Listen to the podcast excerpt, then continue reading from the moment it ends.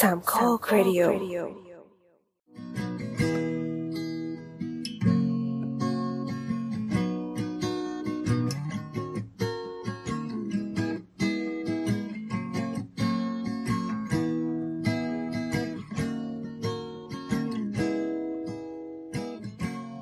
ครับผมนั่นคือสาวสาวสาวๆๆนะฮะ EP ที่เท่าไหร่เนี่ย นี่นี่มันเกือบสองร้อยห้าสิบแล้วอะ สองร้อยสี่สิบแปดนะครับโอ้สุดยอดสองร้อยสี่สิบแปดนะเราอัดกันคืนวันศุกร์นะครับ ก่อนเข้าวันเสาร์ครับครับ ก็ตอนนี้น้ำกำลังวุ่นวายกับเสียงนะฮะแล้วก็แกะกล่องนิยายวายผ่านมาห้าปีมึงยังวุ่นวายกับเสียง ตลอดไป forever ตลอดไปด้วยสำหรับคนฟังที่หลงเข้ามานะครับ เพราะคิดว่าชื่อหัวข้อนี้น่าจะมีประโยชน์กับขาจรอย่างเรา ขอแนะนำคร่าวๆก่อนว่ารายการเสาร์เสาร์เราควรจะเป็นรายการสถาปนิกนะครับ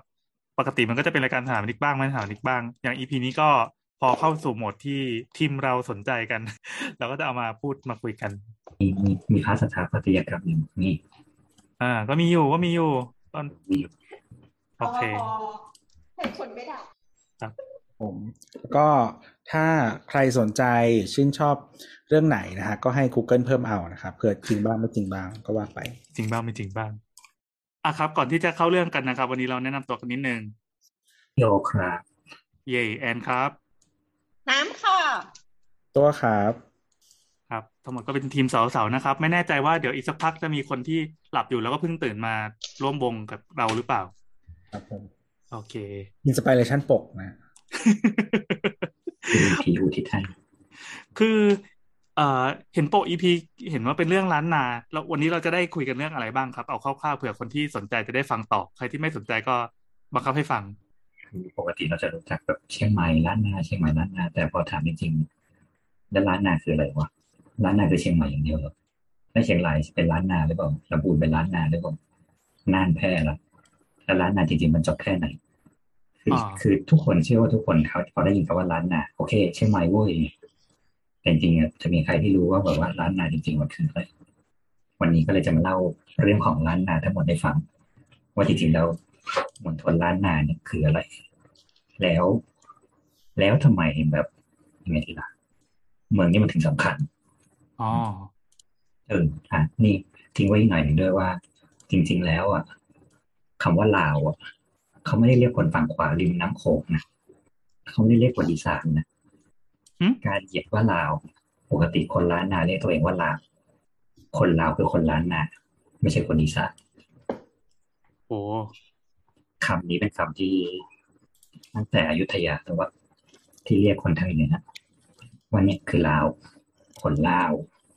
แต่แต่แต่จริง ๆ แล้วมันไม่ใช่คำที่ความหมายลบในภาษาล้านนามันเป็นคำที่ดี แต่เขาเอาไปเรียกในเชิงเหยียดกัน จนมันกลายเป็น ตอนนี้มันไปถูกลาวอีกฝั่งหนึ่งแล้ว อะสนใจสิว่าทำไมอยู่ๆมันโยกไปทางนู้นอืมอืมอะเออไม่มันเคยฟังมีนะครับมันมันมีสัญลักษณ์อันหนึ่งอะที่จริง ๆ แล้วเราทุกคนน่าจะได้เคยเรียนกันในโรงเรียนอะเออเวลาเรียนดนตรีไทยอะครับ เพลงลาวดวงเดือนนะครับอืมอืมเออ อันเนี้ยมันมาสมัยรห้าซึ่งมาจากพระชายาที่มาจากเชียงใหม่นะ เจ้าดารารัศมีดาวเนี้ยไอ้ลาวอันเนี้ย ไม่ใช่มาจากประเทศลาวนะในคุณช้างคุณแผนนางลาวทองก็ไม่ได้มาจากลาวอ๋อแต่มาจากเชียงทองอืมเลยเรียกนางลาวทอง เจียงตองนี่สนใจสิเออเออเออเออเออแล้วแล้วแล้วลาวที่เป็นประเทศอยู่ตอนเนี้ยครับลาวก็คือต้งบลาวว่าจริง ๆ แล้วอะ ทางคนล้านนากับคนลาวอะมันเหมือนมีต้นต้นเดียวกัน แต่แค่ว่าช่วงหนึ่งเนี่ยเขาจะแบ่งคนทางภาคกลางจะแยกคนลาวที่เป็นลาวจริงๆกับคนล้านนาไม่ออก แต่มันจะมีอัตลักษณ์บางอย่างที่เขาไว้เรียกเช่น ทางล้านนาเขาชอบสักขาก้อมคือชอบสักตั้งแต่พุงลงไปจนถึงขาข้างล่างเขาเลยเรียกว่าเป็นลาวพุงดำส่วนอีกลาวหนึ่งเขาไม่สักก็เลยเป็นลาวพุงขาวทีนี้เนี่ยพอวันหนึ่งแล้ว รัฐสยามต้องการให้ ชาวล้านนาชาวล้านนาเนี่ยเป็นคนสยาม เขาก็เลยเรียกคนละเลิกเรียกว่าเป็นคนละและเรียกว่านี่คือคนไทย แต่อีกที่หนึ่งเนี่ยไม่ใช่ของเรา เขาก็เลยยังเป็นลาวอยู่ก็แสดงว่าก่อนหนั้นเนี้ยคือคือคำว่าลาวมันคือครอบ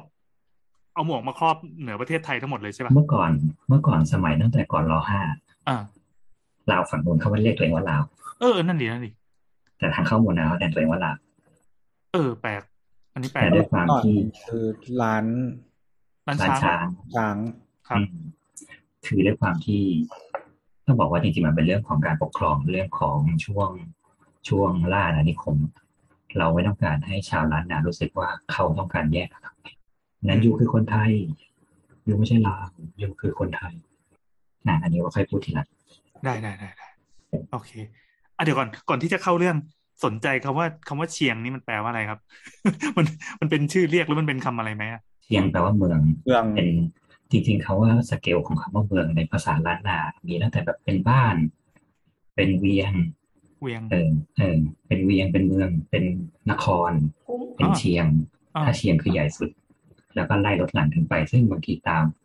ตามชื่ออำเภอหลายๆที่เช่นแบบเวียงหนองล่ม ตรงเนี้ยเคยเป็นเวียงมาก่อนก็คือมันเป็นชื่อเมือง มันจะมีเมือง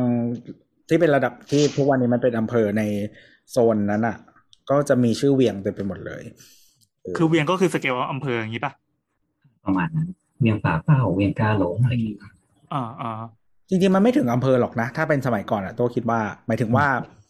เขาเรียกว่าหอะไรมู่บ้านนะเหมือนหมู่บ้านมารวมเอกันอหมู่หมู่บ้านที่ใหญ่หน่อยอะไรเงี้ยเป็นคือเทศบาลก็ได้เออเอออืมอืมอืคือมคือต้องต้อง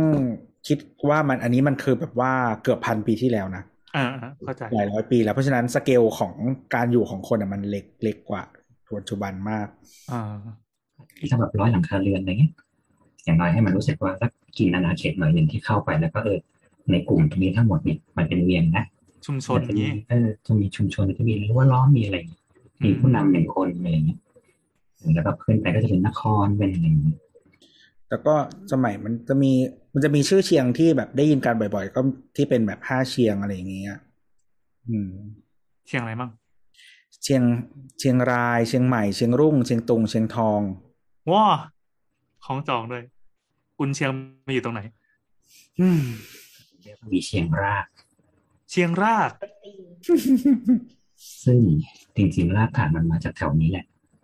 แต่ว่า ในสมัยช่วงการที่รอหนึ่งเข้าไปตีลาว แล้วส่วนหนึ่งนี้เขาเกณฑ์กำลังคนกลับมาคนลาวที่ว่าคือคนล้านนาทางเนี่ยเช่นคนแพร่คนหน้าทางนู้นนะแล้วเขาก็มาอยู่แถวๆนี้แหละ เขาก็เลยตั้งตรงนี้ว่าเป็นคำว่าเชียงอ๋อเพราะฉะนั้นในหลาย ๆ ที่แถวสระบุรีแถวอะไรพวกเนี้ยถ้ามันมีคำพูดอย่างนี้อยู่อะแสดงว่าพวกเขาอะมาอยู่ที่นี่ แถวลาดบุรีแถวอะไรพวกเนี้ยลองดูได้อ๋อ มันจะมีพื้นฐานรากศัพท์อะไรบางอย่างเป็นของทางเหนืออยู่ พอเขาเกตมาตั้งแต่ตอนคือตอนตีตีว่าตีตอนตีเวียงจันทร์แตกต้องบอกว่าเป็นช่วงยุคยุคยุคตั้งแต่ประมาณรอหนึ่งรอสองพอตีเวียงจันทร์แตกปั๊บเราแบ่งคน ส่วนหนึ่งไปล้านนา ส่วนหนึ่งไปแบบอยุธยา ส่วนหนึ่งมาลงมาตั้งลกลากอะไรอย่างเงี้ยครับเขาก็จะเอาวัฒนธรรมในบางอย่างกันด้วย อืมอืมอืมมันเป็นส่วนหนึ่งมันเป็นก็เอาแรงงานมาแล้วอีกส่วนหนึ่งก็ มันเป็นกลยุทธ์ธรรมดาของ การเรื่องผลผลิตอะเออ รวมชาติด้วยนะ ก็คือ ย้ายถิ่นเขาซะ ละลายซะอืกลืมนซะเหมือนที่อะไรพม่าตีอยุธยาเสร็จก็เก่งคนกลับไปอ่าเอาไปสร้างเมืองเอาไปปลูกผักปลูกหญ้าแล้วก็เอาไปเป็นทหารนะเออแต่แรกกันดีกว่าครับ สนุกแล้วมา เราจะเริ่มกันด้วยอะไรดี เริ่มด้วยว่าจริง ๆ แล้ว คนทางเหนือเนี่ย คนล้านนาเนี่ยย้ายมาจากจีน แต่ไม่ใช่อันไต่นะเว้ย เขาบอกว่าตั้งแต่ช่วงแบบใต้ใต้จีนนะครับ พวกยูนนานพวกสิบสองปันนาอะไรสเงี้อยงปันนาเออก็ขยายตัวลงมาข้างล่าง ซึ่งกลุ่มแรกที่มาเนี่ยเขาเรียกว่าชื่อว่ากลุ่มปู่เจ้าลาวจกโอ้เจ้าเราวจบเดี๋ยวจะกูเกิลเห็นไหมไปด้วย มีคำว่าลาวละครับซึ่งปู่เจ้าลาวจกเนี่ยก็คือลงมาเสร็จปั๊บพร้อมกับคนจำนวนหนึ่งมาทางแบบดอยตุงดอยอะไรเงี้ยครับ มาสร้างเมืองเมืองหนึ่งชื่อว่าเมืองอะไรครับเอ่อ นครเงินยาง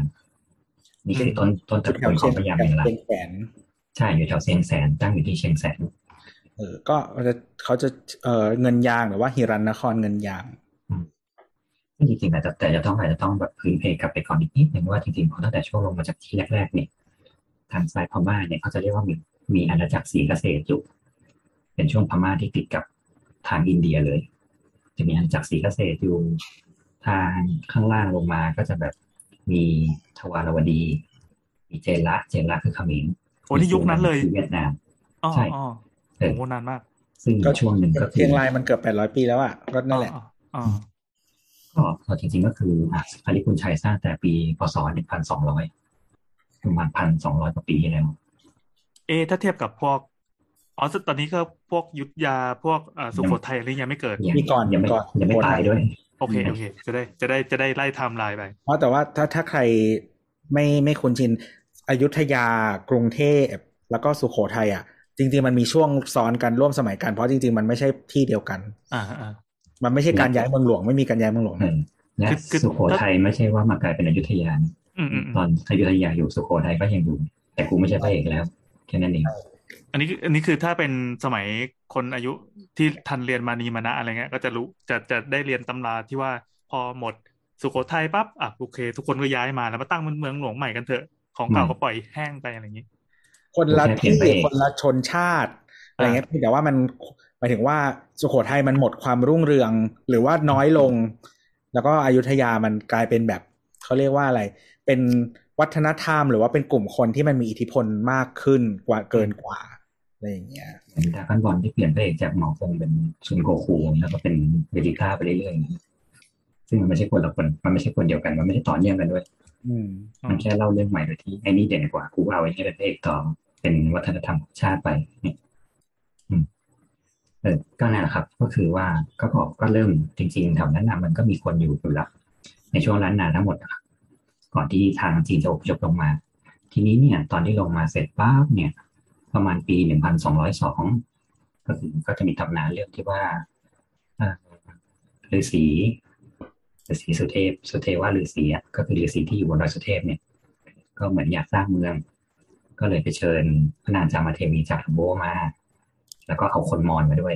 ต้องบอกก่อนว่าณสมัยนั้นเนี่ยแถบวาราวดีพวกเนี้ยครับ เราจะเป็นคนมอญคนเขมรคนอะไรเงี้ยอยู่ ตัวนี้น่าถ้าวัดจากในเรื่องของแตกต่างในมนุษยวิทยาแล้วอะมันจะเป็นกลุ่มที่เรียกว่ากลุ่มพูดภาษามอญมอญเขมรแต่ถ้าทางเหนือทางล้านนาทางอะไรเงี้ยครับ จะเป็นกลุ่มจีนทิเบตอ๋อเอ่อก็คือชาวชาวรุ่มน้ำด้านล่างนี้จะเป็นกับฝั่งทะเลกับฝั่งภูเขา อ่าใช่ ซึ่งก็คือเขาก็เกณฑ์คนจากนี้ไป แล้วก็ไปตั้งเมืองฮาริบุญชัยอยู่ที่ลำพูนพูนคุณชัยซึ่งพ อเสร็จปั๊บลำพูนก็ก็มีตำนานเรื่องการพุ่งสะเน่า ก็คือมีคุณหลวงวิลังคะ ซึ่งเป็นชาวรั้วชาวรั้วคือเหมือนคนพื้นถิ่น ที่อยู่แถวแถวเชียงเชียงใหม่ตอนเนี้ยครับ ซึ่งในปัจจุบันเนี่ยทางโบราณคดีก็ถือว่าคำว่ารั้วเนี่ย หมายถึงกลุ่มคนที่อยู่แถวนี้รั้วน่าจะคือชลนอลิงลอลิงใช่ไหมครับเออละสระอวกรั้วจริงๆมันมาจากคำว่า มันมีหลายคำอะมันเป็นละละ อะไรอะละว้าอ๋อเราละว่ารั้วคดีอะไรเงี้ย หรือว่าอ่ารั้วรวมกันมันเรียกได้หลายอย่างอ่าซึ่งตอนแรกเขาคิดว่าเป็นกลุ่มคนเดียวกัน แต่เขาบอกว่าหลังๆเนี่ยมันอาจจะเป็นกลุ่มชาวเขาหรืออะไรก็ได้แค่อยู่ตรงเนี้ยเขาเรียกลงไปว่ารั้วซึ่งเขามีวัฒนธรรมเหมือนเหมือนๆกัน วัฒนธรรมร่วมเออซึ่งเขาพูดภาษามอญเขมรมั้งใช่ไหมกลุ่มใช่แฟมิลี่นี้ แต่ว่าอันนี้เสริมนิดนึงก็คือว่าภาษาไทยปัจจุบัน แล้วก็กลุ่มภาษาที่เราใช้กันในภูมิภาคต่าง ๆ ที่อาจจะนับว่าเป็นคนละภาษาก็ได้เนี่ย มันเป็นกลุ่มไทยกระไดนะใช่ไทยกระไดครับไทยไทยก็ได้ไม่ไทยก็ได้ไดซึ่งเป็นกลุ่มที่ที่พัฒนาพัฒนามาจากภาษามอญนะให้ภาษาภาษามอญภาษาขอมคือเป็นวิธีการเขียนเหมือนกันเรียกวรรณยุกต์เหมือนกันอะไรเงี้ยซึ่งแม้แต่ภาษาฝักขามภาษาล้านนาก็ใช้วิธีเดียวกันอืมก็คือถ้าเคยต้องเคยเคยได้ยินตำนานก็น่าจะรู้แหละว่าแบบมีคุณหลวงวินังคะ ซึ่งอยู่ตีนดอยสุเทพ ชอบพระนางจามเทวี ซึ่งตอนนั้นเขาก็เหมือนมีมีมีเมืองหนึ่งเนี่ยชื่อเมืองของคุณหลวงวินังคะนี่อยู่ที่เชียงใหม่เดิมเนี่ยแหละแล้วก็เหมือนพระนางจามเทวีอยู่ที่คุณชัย แต่ว่าก็เหมือนแบบเมืองใหญ่สองเมืองกันนะแล้วเจ้าเมืองเกิดชอบ ก็เลยประมาณว่า จะไปขออืมแต่ทีนี้เนี่ยก็เหมือนแบบพระนางจามเทวีก็บอกว่าเอ้ยงั้นก็แบบลองพุ่งหอกพุ่งหอกจากดอยสุเทพมาตกที่เมืองให้ได้สิ ถ้าได้จะแต่งด้วยเลย ก็พุ่งรอบแรกเกือบอะไรพุ่งครับหอกครับหอกอ๋อ สะเน่าครับทางทางเหนือเรียกสะเน่าเออทีนี้เนี่ยอ้าวพระนางจามเทวีก็เอาใช่ไหมนะ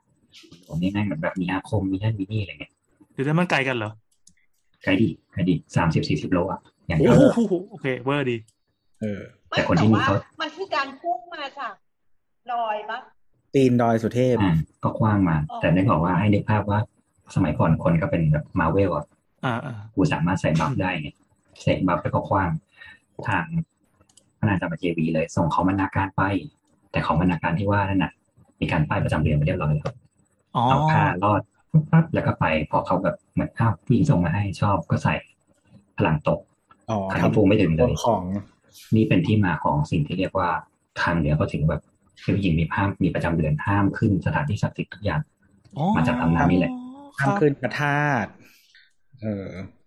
คือตรงเจ็ดทีอะไรอย่างนี้นะซึ่งซึ่งซึ่ง ซึ่งวัฒนธรรมเนี่ยแรกสุดคำไก่การที่ว่าประจำเดือนล้างของพวกเนี่ยมันมาจากพราหมณ์แต่ทางเหนือไม่มีพราหมณ์อืมทางเหนือไม่มีศาสนาฮินดู ไม่เหมือนภาคกลางก็เลยสงสัยว่า อาจจะเป็นไปได้ว่าเรื่องนี้อาจจะถูกแต่งทีหลังหรือเปล่า หรือมันมีความเชื่ออื่นที่มาจากสายนี้ แต่ไม่ได้มาจากพราหมณ์โดยตรงหรือมันเปลี่ยนแปลงสารที่พม่าแล้วรับมาหรือเปล่า ด้วยเป็นต้นอ่านี่ที่ช่วงนี้คือแบบ อะไรอะประวัติศาสตร์อันนี้ก็ปัญหาพวกนี้กันเยอะแยะมันมีเรื่องที่มันคอนฟ lict กันเยอะพอสมควร ว่าหลาย ๆ หลาย ๆ เหตุการณ์อาจจะเป็นการถูกแต่งขึ้นเพื่อสร้างความเป็นรัฐ ให้เข้มแข็งได้เฉยเป็นอ่าทีนี้ก็กลายเป็นว่า พอขุนหลวงแพ้เออก็เลยยกทัพมาตี ก็ถ้าขอดีๆไม่ได้ก็ยกมาตี ก็แพ้แพ้เสร็จขุนหลวงก็เลยแบบพุ่งหอกขึ้นฟ้าแล้วก็ลงมาเสียบตัวเองตายยอมตายโอ้อสุยู่ดยที่อดตอนนี้ก็ยังมีสารอยู่ที่ดอยดอยมอนมอนจอง อืมอยู่แถวๆแม่แจ่มนอะไรพวกนั้นนะครับไปดูได้หรือมอนแปลว่าแปลว่ามอนตัวดอย เล็กเล็กกว่าดอยหน่อยดอยเตี้ยๆอะเออฮิวเงี้ยป่ะประมาณนั้นอืมก็ได้แหละ เออเออมอนนั้นเล็กกว่าดอย อืม ถ้าโดราเอมอนเงี้ย ก็ใหญ่กว่า โดราเอดอยไอยโดราเล็กกว่าสิเล็กเล็กกว่าโดราเอดอยมีตัวตบมุกด้วยป่ะซึ่งก็กลายเป็นว่าก็กลายเป็นพอตอนนี้เสร็จปุ๊บพระนางจามเทีวีก็เลยแบบ ฮาริพุนชัยก็เลยเรียนอำนาจ ก็เลยเป็นอาณาจักรที่อยู่มาแบบเจ็ดร้อยกว่าปีแปดร้อยกว่าปีก่อนจะล่มอะให้ถอดภาพไว้ในใจว่าตอนนี้ลำพูนเจริญมากอืมซึ่งจากที่เขาค้นพบล่าสุดเนี่ยที่เขาขุดค้นเนี่ยหน้าหน้าแบบสารกลางอะไรเงี้ยครับ มันกลายเป็นว่าชั้นดินล่างสุดเนี่ย มันมีเป็นแบบหลุมศพที่มันมีแบบลูกปัดอะไรที่แบบไม่ใช่ของแถวเนี้ยเป็นของจีนบ้างของอินเดียบ้างนั่นหมายความว่าเมื่อสักสี่ห้าพันปีที่แล้วอะมีคนอยู่ที่นี่อยู่แล้ว หลักสี่ห้าพันเลยเหรอสี่ห้าพันนี่มันอะยุคอียิปต์เลยนะสี่ห้าพันตกใจแล้วใช่ไหมเออตามตามทุกดอยทุกถอยถ้ำจะมีโลงศพ มีลูกปัด มีขวานโบราณอ้าวคนที่อยู่ในบริเวณล้านนาเนี่ย มีคนอยู่ตั้งแต่สมัยยุคหินเก่า คือก่อนประวัติศาสตร์ ซึ่งที่ดอยถ้ำลอดซึ่งมีโรงผีแมนอยู่เนี่ยผีแมนคือเขาเอาเอาไม้ทั้งต้นเนี่ย แกะไปโรงแล้วก็เอาไปยัดไว้ในถ้ำแขวนไว้บนที่สูงๆอะไรเงี้ยแล้วก็ฝังศพพวกนั้นน่ะหลักหมื่นปีนะ อืมนั่นหมายความว่าที่นี่หลักสี่ห้าพันปีที่แล้วก็คือเป็นที่ที่เจริญมากโหและก็เหมือนพอ แล้วก็เหมือนก็ใหม่รายจากไป แล้วก็มีคนใหม่มาอยู่มันก็เป็นชั้นดินที่ทับทับทับไปเรื่อยๆว่าเอออันนี้เป็นชั้นอันนี้คุณชัยชั้นล้านนาชั้นปัจจุบันอะไรเงี้ยครับอืมอะกดไว้นะว่าลำพูนมีอาณาจักรหนึ่งอืมอะมาที่นครเงินยานก่อนนครเงินยานจริง ๆ แล้วอะมันมีอีกรัฐหนึ่งเขาเรียกว่าโยนกนาคพันธ์ก็คือโยนกอ่า ที่เราเรียกว่าแคว้นโยนกโยนกเนี่ยเพราะว่าเมื่อก่อนมันมีเมืองเมืองหนึ่งเขาชื่อโยนกนาคพันธ์อืมซึ่งที่นี่เหมือนเป็นเมืองที่เจริญมาก อยู่แถวๆเชียงรายนี่แหละแล้วก็มาอยู่เหตุคืนหนึ่งเขาบอกว่ามีชาวเมืองไปจับปลาไหลเผือกได้แล้วก็มาต้มแจกกินกันทั้งเมืองมาเลยก็คิดว่าอาจจะเป็นลูกหลานพญานาคทำให้ก็เกิดแผ่นดินไหวเมืองจมเมืองยุบลงไปเลยธรณีสูบปัจจุบันตรงนั้นก็เรียกว่าเวียงหนองเวียงหนองล่มเป็นบึงน้ำ เขาสันนิษฐานว่าตรงเนี้ยเมื่อก่อนเป็นเมือง แต่ว่าเกิดแผ่นดินไหวหนัก จนมันทำให้ดินยุบตัวลงไปกลายเป็นบึงอ๋ออ๋ออันนี้คือ อ่าเชียงรายเนาะแถวเชียงราย แถวเชียงแสนอะใช่แถวเชียงรายแถวเชียงแสนครับต้องต้องดูภาพว่าเชียงรายมันจะทางซ้ายใช่ไหมติดพม่าเชียงแสนมันจะค่อนๆมาทางมาทางลาวหน่อยนึงทางลาวแต่เออคือมันก็เหมือนนึกภาพเราลงจากจีนจากอยู่นานเรามาทางที่สิบสองวันนาสิบสองภูไทยอะไรเงี้ยครับอืมก็คจะรับมาเจอเชียงแสนก่อนนั่นแหละ แต่แต่ชัยภูมิชัยภูมิมันคือติดแม่น้ำโขงใช่ไหมแม่น้ำโขงใช่ ซึ่งซึ่งแม่น้ำโขงมันไหลมาจากจีนเนาะอืมเออต้องบอกว่าแม่น้ำโขงอะจบที่ไทยมันมีมีสองแกลบคือหนึ่งจากจีนลงมาคือทิ่มเข้าที่เชียงรายก็ตรงเชียงแสนเสร็จแล้วก็หักเข้าลาวทางเส้นเลย แล้วค่อยกลับมาที่อีสานอืมอืมมันจะมีสองขยักเพราะฉะนั้นไอ้ความเชื่อทางวัฒนธรรมทางด้านแม่น้ำโขงเนี่ยมันเลยมาถึงเชียงใหม่ด้วยอืม จริงๆคำคนล้านนาเชื่อเรื่องพญานาคนะการการจะสร้างปลูกเรือนของคนล้านนาเนี่ย แรกเริ่มเดิมทีนอกจาก นอกจากพลีพื้นที่เจ้าที่แล้วอะเขาจะต้องมีการขุดหลุมด้วย แล้วก็เอาสตวงสตวงคือกระทงกระทงใบกระทงใบตองนี่แหละใส่อาหาร ใส่ดินแล้วฝัง เพื่อถวายพญานาคเพราะที่ดินพวกนี้เป็นของพญานาคเราต้องขอพญานาคในการสร้างเรือนด้วย ซึ่งเนี่ยมันกลายเป็นว่าความเชื่อเรื่องพญานาคไม่ได้มีแต่ทางอีสานและลาวทางนู้นละ จริงๆล้านนาเชื่อแบบ เชื่อโดย conceptอืมอ๋อนิดนิดนึงตรงปะเหมือนแต่กำลังลองอ่านเอ่อเพิ่มนิดนึงก็คือ น่าจะเป็นรัฐแรกที่แถวนั้นที่เรียกว่าเป็นรัฐของชาวไทวนนะฮะไทวนคืออะไร ไทวนคือคนเหนือคนล้านนาปัจจุบันเนี่ยคือไทวนซึ่งเลยเรียกอย่างหนึ่งว่าไทยยวน อืม เพราะว่าไทยยวนมาจาก คนพม่าจะใช้จะคนพม่าจะเรียกจะเรียกคนตามเมืองตามเผ่า ไม่ได้เรียกเป็นเมืองแต่เขาจะเรียกคนที่เนี่ยว่าไทยโยนก็คือโยนนกไปเลยอืมโยนโยนก็กลายเป็นยวนเพราะฉะนั้นทางคนเขาจะเรียกทางคนทางเหนือมีหลายคำมีลาว มีคนยวน เช่นลิลิตยวนไพ่นั่นคือพูดถึงคนล้านนาอืมซึ่งยวนนี่เป็นยวนยอยักษ์นะไม่ใช่ยวนยอหญิงถ้ายวนยอหญิงหมายถึงเวียดนาไม่มเวียดไม่ใช่เวียดนามนะเออยอยักษ์อันนั้นเป็นไดเวียดคนละคนละกลุ่มกันก็คือคนละคำกัน แต่ต้องเป็นคำว่าถ้าเรียกว่าเราเรียกว่าไทยไทยโยนไทยโยนโยนอะออกเสียงเหมือนกัน มันมีคำว่ายวนโยน โยนก ไตยวนอ๋อแล้วก็ปัจจุบันเรียกคนคนเมืองนี่มายุคหลังละที่คนเชียงใหม่เขาเรียกตัวเองเมื่อมาหลังสมัยรัชกาลที่ห้าอืมอืมอืมนี่นะครับอะพอโยนกนาคพันล่มกลายเป็นเวียงหนองล่องไปคนที่เหลือก็เหมือนมารวมร่วมกัน แล้วก็กลายเป็นว่าเกิดเป็นนครนะนั่นแหละนครเงินยางขึ้นมา อิรันนครเงินยางซึ่งเป็นต้นของตัวของพญามังลาย เป็นต้นเป็นต้นบบตระกูลพญามังลายเนี่ยเป็นประมาณกษัตริย์ลำดับที่ประมาณยี่สิบแปดยี่สิบเก้าละยี่สิบห้านี่แหละจำไม่ได้กลมๆก็คือเหมือนเขาเรียว่าถ้าช่วงนั้นเนี่ยคือต้องบอกว่าทางจีน ทางจีนมันมันเกิดอาณาจักรขึ้นเรื่อยๆแหละทางยูนนานเสร็จก็กลายเป็นต้าลี่เป็นอะไรเนี่ยครับ และตอนปีอยู่ช่วงหนึ่งที่พอมองโกเริ่มขยับตัว มันก็เหมือนลุกลามลงมาเรื่อยๆอะคนมันก็ไล่ตีลงมาเรื่อยๆทางนี้ก็มีความรู้สึกว่า เราก็ควรกระเถิบลงมาเหมือนกันหนีหนีสงครามประมาณนั้นมีสงครามเขาก็เลยขยายลงมาข้างล่าง ซึ่งก็มาเจอกับพลิคุนชัยอ่าเมืองใหญ่กว่าใช่แต่ในระหว่างนั้นนะครับ ก็อะยกเรื่องนี้ก่อนว่า อย่างเชียงใหม่ที่เราเป็นอนุสาวรีย์สามกษัตริย์สามกษัตริย์ที่ว่ามีใครบ้างหนึ่งพญามังลาย สองพญางำเมืองถามใครคือพญางำเมืองวะพญางำเมืองเป็นเจ้าเมืองพยัคฆ์เยาวงำนี่งองออำงำใช่ไหมครับก็อำงำครับสลามอ่างำเมืองงำเมืองมาจาก มันเป็นภาษาเหนือหมายถึงว่าเป็นเป็นพญาที่เหมือนแบบฟ้าฝนเป็นใจ เป็นคนที่แดดแดดก็บด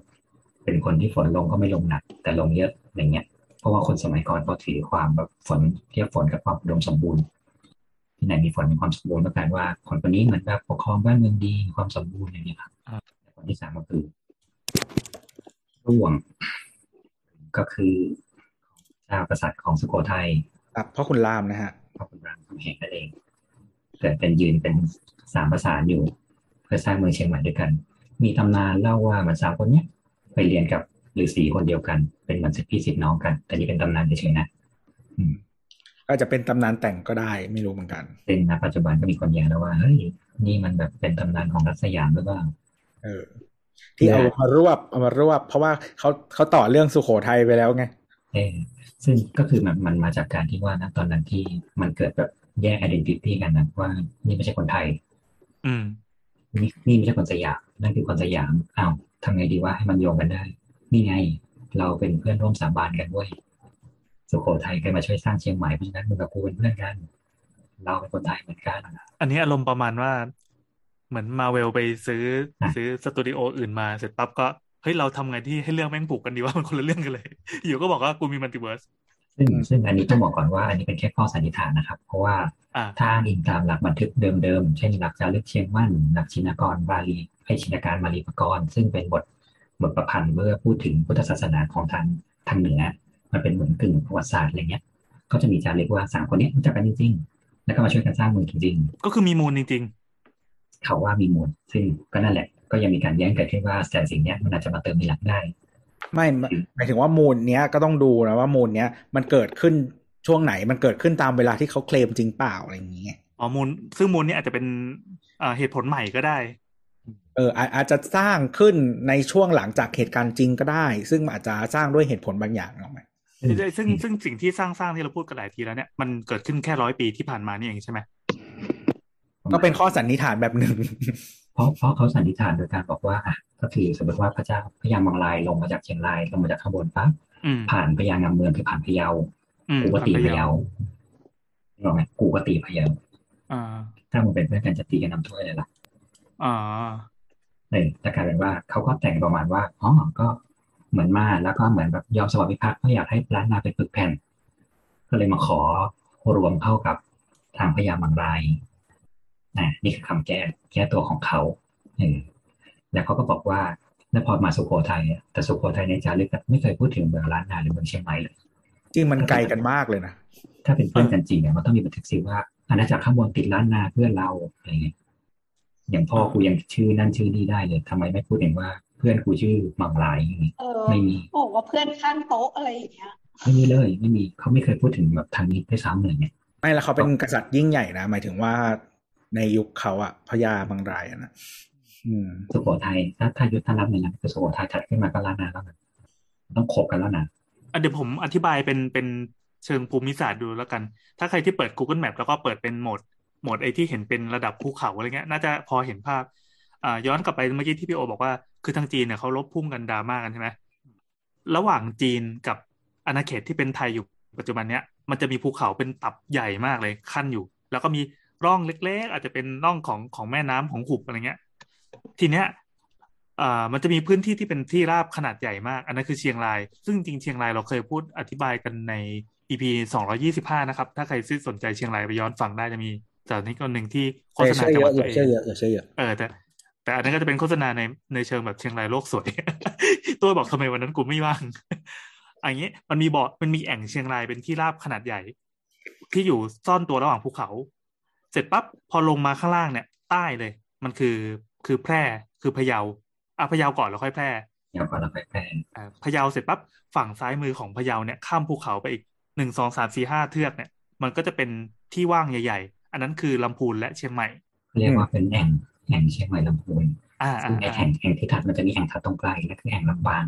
เขตลานนครอ่ามีลำปางด้วยอ่าเขตเขตลำปางลำปางก็จะเชื่อมระหว่างระหว่างแพร่กับลำพูนนะครับ แล้วทีเนี้ยพอลงมาปั๊บข้ามภูเขาอีกหนึ่งสองสามสี่ห้าขยัก ก็จะเจอพวกอ่าสุโขทัยอุตรดิตถ์กำแพงเพชรอะไรอย่างนี้ต่อมาก็จะลงมาถึงถึงถึงปัจจุบันที่เป็นภาคกลางตอนบนละอ่าลพบุรีชัยนาทเลยนะครับ สิงห์บุรีเอออืมแต่แต่ตรงกลางอะ ก็คือ เขาเรียกว่าอะไร มันเป็นเหมือนเพลน มันเป็นแบบว่าที่ราบที่ราบกว้งขนาดใหญ่มาก เวลาตีกันก็คือแบบตีกันได้ไปถึงไหนถึงไหนอะอ่าอ่าเพราะว่าเพราะมันเดินทางง่ายด้วย เออแต่คือพอดูอย่างนี้เสร็จปั๊บทางเหนือมันไม่ค่อยมีที่อยู่หรอกเพราะฉะนั้นเออในพื้นที่ที่มันเป็นแอ่งนั่นคือที่ที่เขาต้องแย่งกัน อ่า แอ่งก็มีค่านะอืมส่วนส่วนฝั่งจีนเนี่ยที่ขึ้นไปปั๊บถ้าเหนือลาวขึ้นไปเนี่ยโอ้โห เทือกเขาเป็นบ้างบ้างใหญ่มากเลยไม่รู้เขาเดินทางกันยังไงเหมือนกันนะเดินเดินตามร่องเขา เออ แล้วก็แม่น้ำอะไรเงี้ยอ๋อเดินดี๋วเรียบเรียบฝั่งแม่น้ำลงมาอะไรอย่างนี้ เออ ไอที่บอกว่าห้าเชียงอะ มันอยู่กี่ประเทศวะสี่ประเทศ ไทยลาวจีนพม่า ใช่ใช่เออ ก็คือเชียงรุ่งอะ ก็คืออยู่สิบสองปันนา อันนี้คือเชียงเชียงรุ่งคือเชียงรุ้งใช่ไหมกันเดียวใช่กันเชียงรุ่งคือเชียงรุ้งสิบสองอ่าปันนา ปัจจุบันนี้คือจิ่งหงนะฮะอ่าอ่าถ้าเผื่อใครจะไปค้นภาษาอังกฤษก็เจอได้ แล้วก็มีเชียง เชียงตองเชียงตุงเชียงทอง เชียงทองคือหลวงพระบางอ่าหลวงพระบางก็ไล่ไปทางนี้ อ่าแล้วเชียงทางขวาเชียงตุงก็คืออยู่พม่ามีส่วนเชีเชียยงงตุงด้วยอ่า ส่วนเชียงใหม่เชียงรายก็อยู่ไทยนะฮะเชียงตุงนี่คือจะว่าไปอะ เชียงตุงเนี่ยเดินทางจากเชียงราย ระยะไม่ได้ไกลมากนะเหมือนเหมือนเดินทางมาน่านอะไรอย่างนี้เองนะใช่มันไม่ไกลแต่ว่าด้วยด้วยเขาเรียกรัฐชาติปัจจุบันมันทำให้ไม่ใกล้ชิดกันนะเออเออเออจริงๆมันเป็นพื้นที่เดียวกันนะเมื่อก่อนเขาเชื่อมกัน จริงๆต้องบอกว่าคนล้านนา คนล้านนาสัมพันธ์กับพม่าและลาวมากกว่าคนทั้งล่างอีก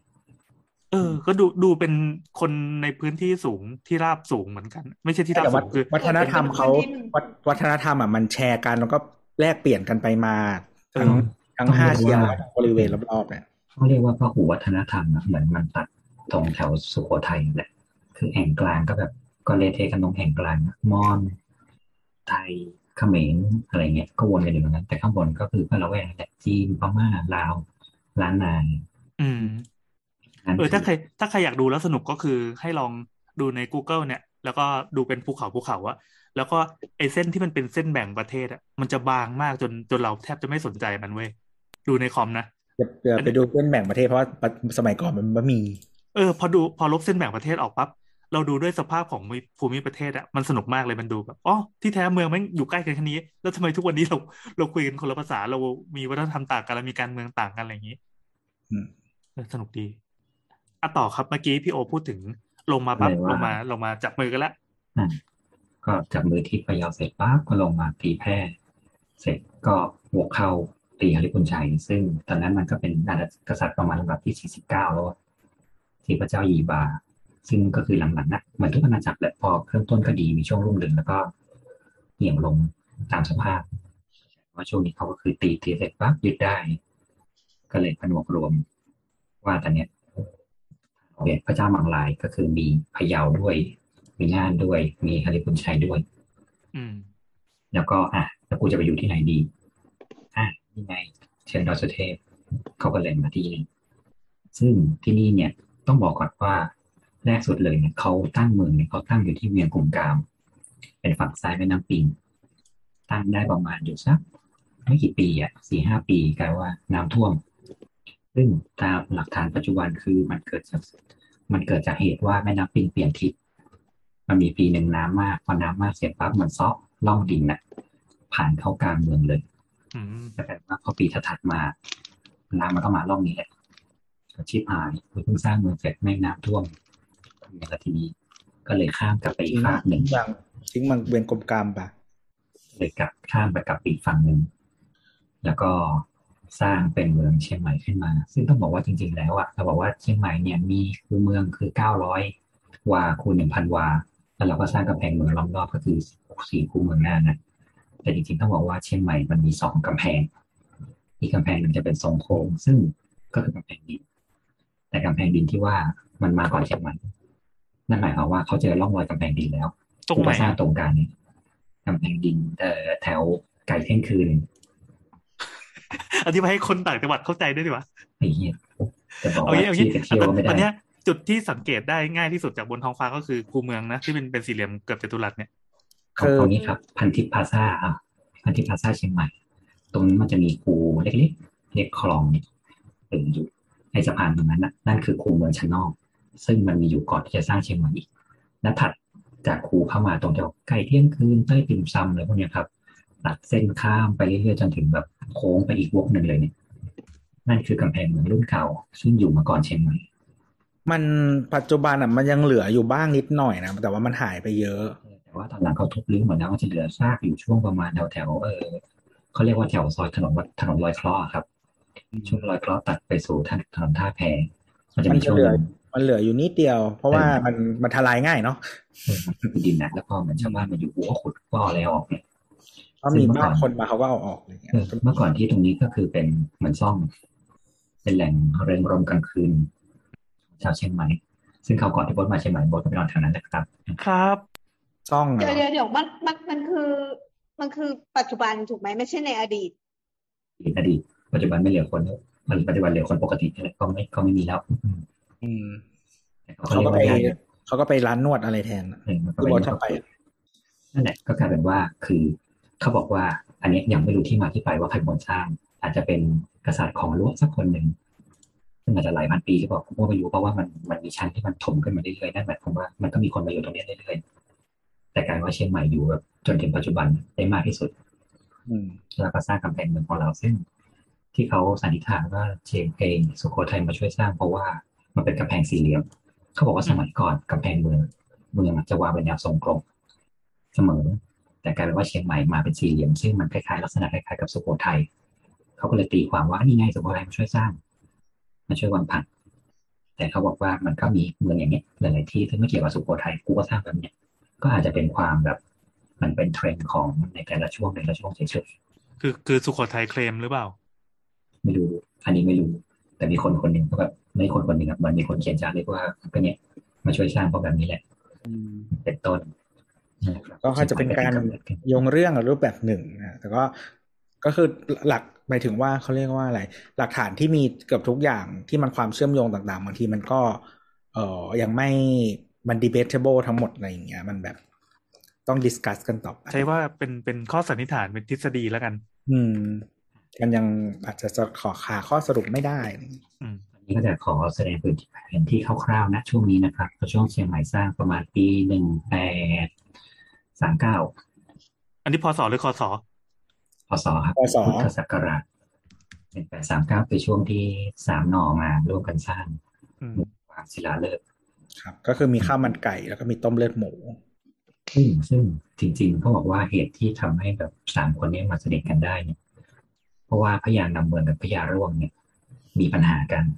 เขาบอกพญานำเรืองของพยาเนี่ยกับพญาร่วงสุโขทัยเนี่ยรู้จักกันเป็นศิสำนักเดียวกันอย่างที่บอก ทีนี้เนี่ยพญาร่วงมาพญานำเมืองที่ที่พยาซึ่งสมัยก่อนก็ชื่อว่าภูกามยาวนะครับกลายเป็นว่าพระร่วงไปได้กับเมียพญานำเมือง เมาเหรอไม่เขาเขามีเรื่องเขามีเรื่องเล่าเป็นตำนานที่เหมือนแบบเขาก็บันทึกไว้นะเขาเหมือนประมาณว่าแอบแซบเป็นเพื่อนอย่างเงี้ยเออชื่อว่าพระนางอ้วเชียงแสง นางอ้วเชียงแสงเป็นผู้หญิงแบบสวยอะไรเงี้ยแล้วก็เป็นแฟนเป็นแบบเป็นภรรยาของพระยางำเมืองแต่กลายเป็นว่าเหมือนทำอะทำแกงอ่อมไปให้พระยางำเมืองพระยางำเมืองก็แบบ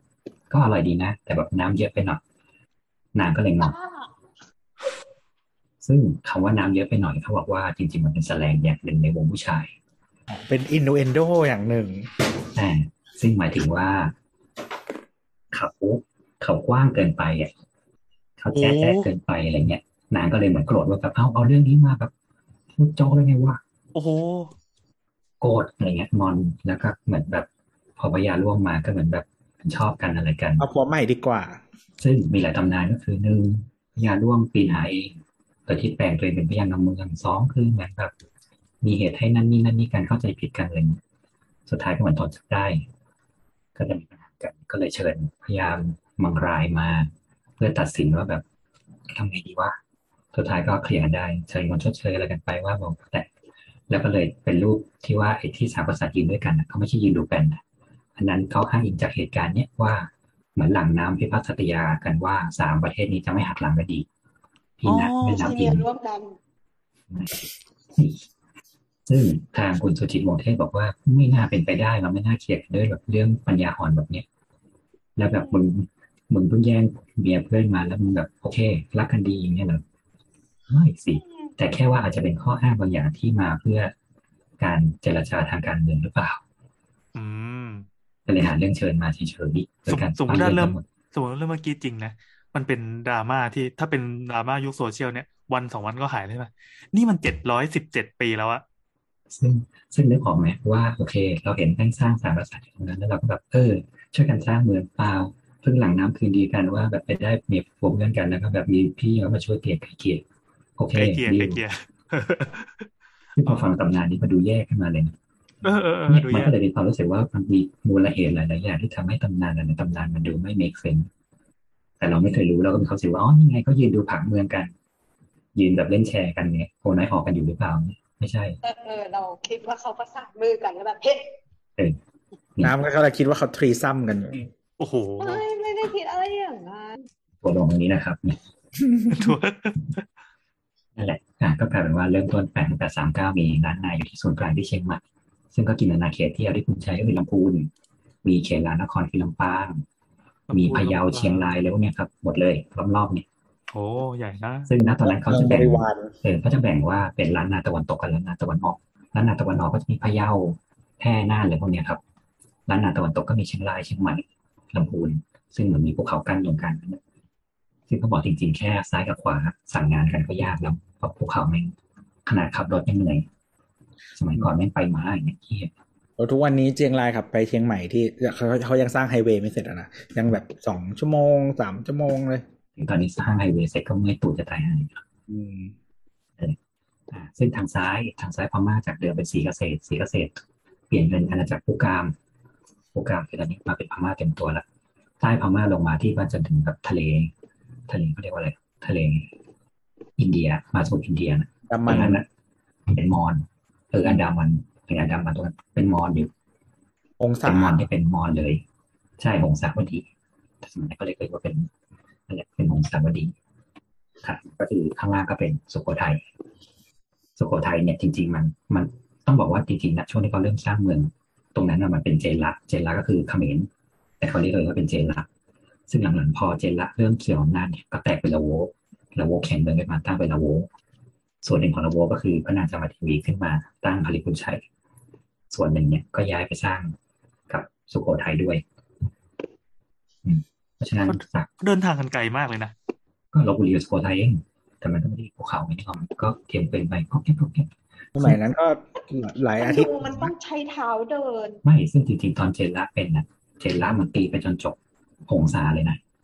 คือจริง ๆ ของเรา เราก็เป็นเขมรเขมรยาวไปจนถึงอันดามันเลยนะนั่นคือทวารวดีโห คือเมื่อเทียบเทียบดูแล้ว คือสเกลมัน มันใหญ่มากเออไม่เดี๋ยวเดี๋ยวแต่ลองดูประเทศอื่นอะ จริง ๆเขาก็จะมีแบบนี้เอออย่าใช้คำว่าประเทศอาณาจักรอื่น ๆ ในสมัยนู้นอะ อย่างสมมุติว่าแบบจีนอะ ถ้าจีนอะ ถ้า ราชวงศ์ไหนเรืองอำนาจที่เขาย้ายเมืองหลวงกันไปมา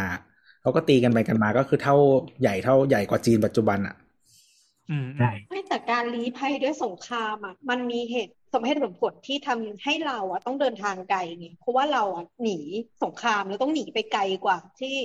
ศัตรูของเราจะไปถึง แต่ว่า อันนี้มันโมเมนต์แบบ เดินไปเรื่อยๆแล้วกันอะไรอย่างเงี้ยไม่ไม่มันไม่ได้เดินไปเรื่อยๆแล้วกัน แล้วมันก็บางทีมันไม่ได้เป็นสงครามตลอดเวลามันเป็นเหมือนกับว่า คนนี้มีอำนาจมากกว่า เราก็ต้องขยายอำนาจออกไปใช่ไหมเขาบอกว่าหลังๆจริง ๆ แล้วแต่ละอาณาจักรมันอาจจะไม่ใช่ผู้ปกครองคนเดียวกันก็ได้มันอาจจะเป็นประเทศสลาดซึ่งเหมือนแบบอืกูมมาขอฝากตัวกับไอ้นี่เฉยๆแต่กูก็อยู่ของกูเองก็มีกษัตริย์ของกูเองใช่ใช่เออคือเหมือนยิ่งยิ่งสมัยนาน เหมือนที่ที่เคยพูดไปหลาย ๆ รอบอะเวลาเราดูยิ่งสมัยก่อนอะคือเขาเรียกว่าอะไรการปกครองอะมันไปไกลได้สุดก็คือว่าเราพาทหารไปได้ไกลแค่ไหนใช่ไหม ยิ่งยิ่งเก่ายิ่งนานอะการอย่างถ้าเราใช้การเดินหรือใช้สัตว์อะไรอย่างเงี้ยอำนาจเรามันก็จะไปแค่นั้นเพราะฉะนั้นเมืองมันก็จะเป็นเมืองของมันเป็นแค่เมืองอะเออมันแล้วต่ก็อเมืองไปเรื่อยๆไงเออ อะไรซึ่องย่างเราเงี้ยสังซึ่งเราสังเกตได้ว่าสมมติว่าอาณาจักรใหญ่อ่อนเนี่ยปั๊บมันจะมีเมืองเมืองหนึ่งที่แบบตั้งขึ้นมาแข่งขึ้นมาเองเลยเออซึ่งถ้าสมมติว่ามันเป็นเมืองเดียวกันแบบเหมือนเหมือนเราไม่ได้อยู่มันไม่มีแบบเขตปกครองตัวเองเนี่ยไม่ได้เป็นประเทศเราจะขไม่นาดเราจะนั้นไม่โผล่ขึ้นมาเป็นแค่นี้หรอกเออกว่าเราจะรวมคนแบบ แข่งเมืองได้ขนาดนั้นนะต้องทำต้องเท่าไหร่คือจริงๆเขาเป็นเมืองอยู่แล้ว แค่เขาแบบว่าเหมือนเมืองที่อาจจะมีอำนาจเหนือเขาอยู่หรือว่า แบบว่ามีสัมพันธ์กันอยู่แล้วเขาแบบอะไรอย่างเงี้ยเขาเคลมว่าเราเป็น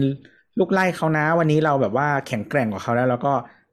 ตีเขาไปอะไรอย่างเงี้ยดีคือดีแบบเนี่ยน้ำนำชนสิงห์บุรีประกาศเป็นจังหวัดเป็นประเทศสิงห์บุรีขึ้นมามันก็เป็นก้อนสิงห์บุรีนั่นแหละอืมแต่ไม่มีโลตัสอืมไม่มีคน ไม่มีโลตัสต้องไปลบบุรีไปละโวไปโดนที่ละโวเออนั่นแหละครับเพราะฉะนั้นสภาพภาพรวมเนี่ยก็จะประมาณนี้เออซึ่งนั่นแหละเชียงใหม่ก็เริ่มโตมาเรื่อยๆโตมาเรื่อยๆโดยที่ข้างๆก็จะเริ่มเป็นสุโขทัยอืมก็จะมีสัมพันธ์แบบการคุ้มการค้าอะไรกันเป็นเรื่องปกติ แล้วเราก็จะแบบตีพม่าแลกเปลี่ยนวัฒนธรรมพม่าอะไรอย่างเงี้ยครับ ส่วนใหญ่คือถ้าณช่วงนั้นนะไปจนถึงประมาณถึงปีสองพันคือต้องบอกว่าเชียงใหม่อยู่มาได้แบบ อีกก็ สองร้อยกว่าปี ก่อนที่จะแตกให้พม่า ซึ่งซึ่งในในระหว่างสองในระหว่างสี่สิบกว่าพระองค์นั้นนะก็จะมีช่วงที่แบบพีคสุดๆของเชียงใหม่เลยก็คือช่วงของพระเจ้าติโลกราช พระเจ้าติติโลกราชเป็นพระเจ้าองค์ที่เก้าเดิมชื่อท้าวลกต้องบอกว่าเชียงใหม่เมื่อก่อนเนี่ยเขาตั้งชื่อกันง่าย ๆ คือพระเจ้าติโลกราชเป็นลูกของพระเจ้าอ่าพระเจ้าสามแกนพระเจ้าสามแกนมีลูกสิบคน ลูกคนแรกชื่ออ้ายชื่อสองชื่อยี่คนที่สามชื่อสามมันชื่อว่าหนึ่งสองสามสี่ห้าหกไปเรื่อยๆจนถึงสิบภาษาจีนนี่อ่ามันมีส่วนผสมของภาษาจีนได้เห็นว่าอืมอืมก็กูพื้นฐานกูจุดติดกับข้างบนน่ะภาษาไทยเราก็ใช้สมัยก่อนที่เราเรียกเดือนอ้ายเดือนยี่ไงแต่เออเดี๋ยวหลังๆมันจะมีลบก็มาเป็นหกเองส่วนส่วนคำว่า แต่คำว่าสามนี่ก็คือภาษาจีนอยู่แล้วนะ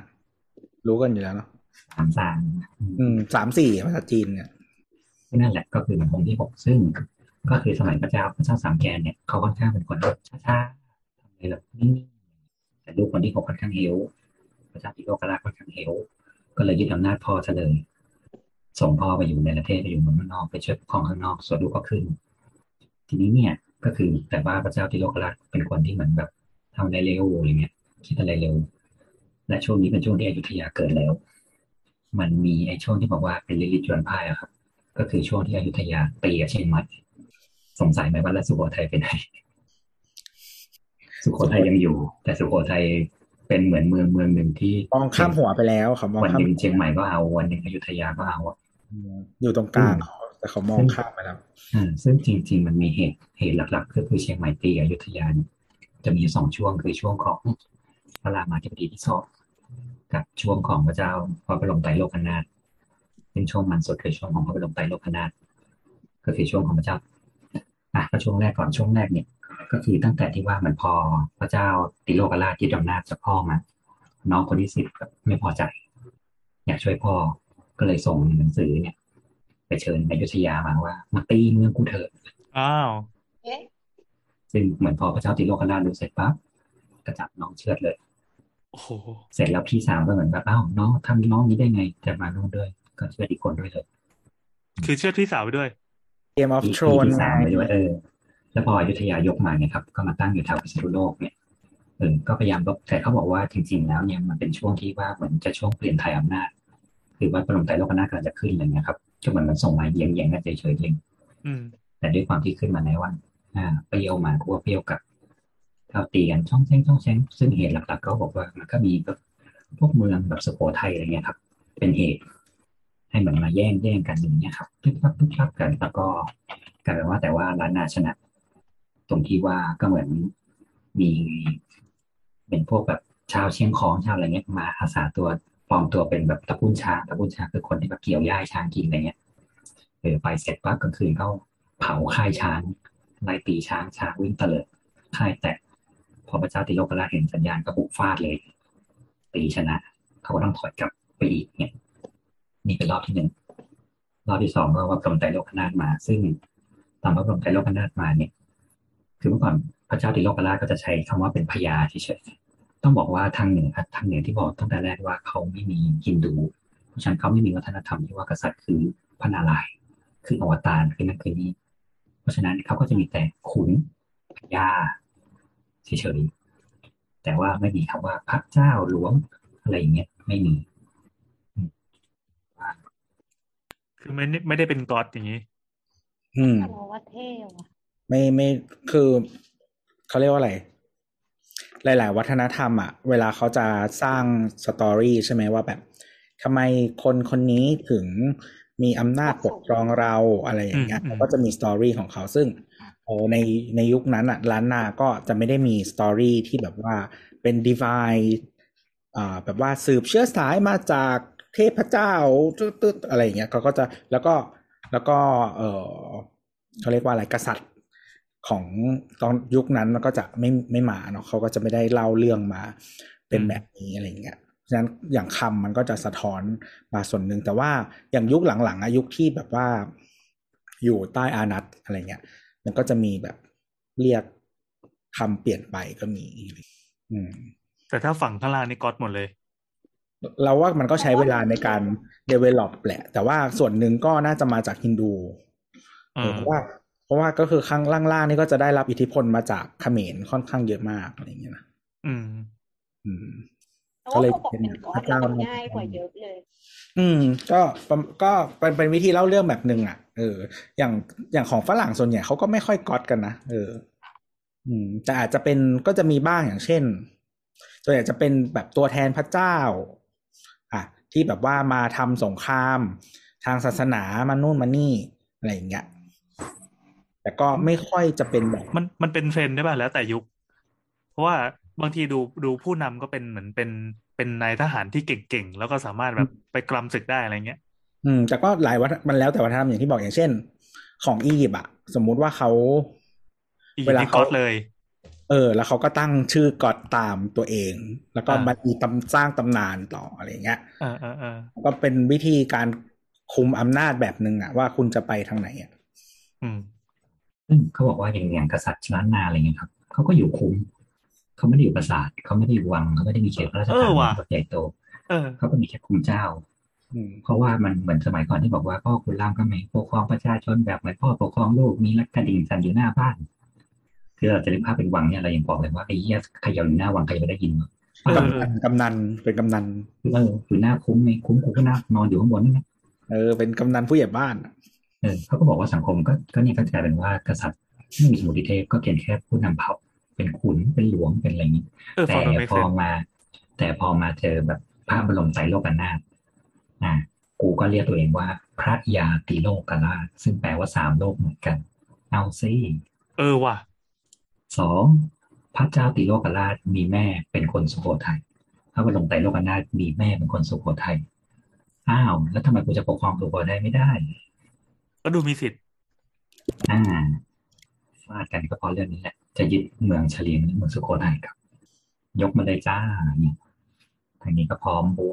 ซึ่งตอนเนี้ยมันมีตำนานหลายๆเรื่องที่บอกว่าอยุธยาก็ใส่ความล้านนาเหมือนพยายามแบบแทรกซึมแล้วก็มัน เจ้าติโลกราชเป็นคนบ้า เป็นคนรุนแรงเป็นคนแบบ เนี่ยจับพ่อตัวเองไปขังน้องตัวเองก็ฆ่าโอ้พระเจ้าอ่แบบแพ้มาจับว่าพอดตาเออถูกทอดกันนะนะไม่เอาสิเป็นพล็อดเรื่องคุณๆใช่ไหมเออแสดงว่าแล้วเขาเป็นบอกคว่าลาสสิกนะเป็นบทคลาสสิกเออเกมออฟทรอนมันแบบว่าวนไปวนมานี่แหละต้องเออต้องบมัอนกว่าแบบทางมันจะมีไม่กี่บุ๊กนะจริงซึ่งเขาบอกว่าทางเหนือเนี่ยจริงๆแล้วสมัยก่อนเรื่องอาคมเรื่องคาถาเป็นเรื่องปกติ ซึ่งตอนนั้นไม่เกี่ยวกับพุทธศาสนานะเขาก็เหมือนมีภาษาคาถาคาถาผีอะไรเงี้ยเชียงใหม่ เป็นเมืองที่ลงของไว้ไม่รู้คุณตาเคยเล่าไหมเชียงใหม่ไม่เคยแตกเพราะเชียงใหม่มีต้นไม้นิโครธต้นสีเมืองอยู่ตราบใดที่ต้นไม้นี้ไม่โค่นเชียงใหม่จะไม่มันแตกแล้วเป็นอไงคยุรับธยาเลยไปจ้าง นักบวชพม่ามาคนหนึ่งสีม่านคนหนึ่งแฝงตัวเข้าไปในในเชียงใหม่ ก็แบบไปปลูกเสกของไปนั่นไปนี่ดังขึ้นมา เป็นหมอดังขึ้นมาฮิตใครก็ต้องไปหาเสร็จปั๊บก็เลยเหมือนเชิญไปพระเจ้าติโลกราชชอบ หมอนี่เก่งว่ะเสกนั่นเสกนี่ได้นั่นนี่ได้ หมอก็เลยบอกว่า เนี่ยจริง ๆ แล้วถ้าอยากใหญ่กว่าเนี้ยคือต้องบอกว่าสมัยพระเจ้าติโลกราชนอกจากตีรอบๆได้หมดแล้วอะเขาตีไปจนถึงเวียดนาม ชนะเวียดนามด้วยจนจบกับจีนอะจนจีนต้องส่งบรรณาการมาให้ว่าไอ้มึงเจ๋งว่ะ กษัตริย์ไอ้เมืองจีนที่อยู่ล่าลานแถวยุนนานแถวกวางสีอะไรพวกเนี้ยครับ รู้จักพระเจ้าติโลกราชเมื่อก่อนผัดทางร้านงานเนี่ยภาษาจีนเขาจะเรียกว่านี่มีชื่อ อย่างยุทธยาจะเรียกว่าหลอหูไทยละโวเขาจะเรียกว่าหลอหูพวกนี้แต่ว่าของจีนเดี๋ยวไว้เดี๋ยวไว้เจอแล้วบอกอีกทีนั่นแหละครับ ก็คือจริงๆแล้วเหมือนแบบร้านนา มีชื่อกับทางจีนมาอยู่แล้วแล้วก็ก็คือว่า อะเมื่อกี้ต่อก็คือว่าเหมือนพอเขาบอกว่าถ้าอยากแบบเจริญยิ่งกว่านี้ไปอยุธยาได้เลยได้เนี่ยให้สร้างหอคำที่ใหม่สีของเมืองอะกลายเป็นว่าต้องทำต้นไม้มาโอ้ตรงนั้นอะอืมออกทำเป็นหอคำซึ่งปัจจุบันตรงนั้นคือวัดศรีชัยศรีภูมิ ซึ่งอยู่ทางแจงแจงแจงศรีภูมิตอนนี้ปัจจุบันเป็นวัด แต่เมื่อก่อนตรงนั้นจะมีต้นโพใหญ่ก็กลายว่าพระเจ้าติโลกราชพอฟังเสร็จปั๊บตัดเลย หรือเสร็จปั๊บทำเป็นหอคำก็คือเหมือนแบบที่ประทับกษัตริย์ไปอยู่มีค่ายคือทหารไปอะไรเงี้ยกลายเป็นว่าจุดที่เป็นจุดหลักของเป็นจุดจุดดีที่สุดของเมืองเป็นสีของเมืองนะถูกลบไปเรียบร้อยแล้ว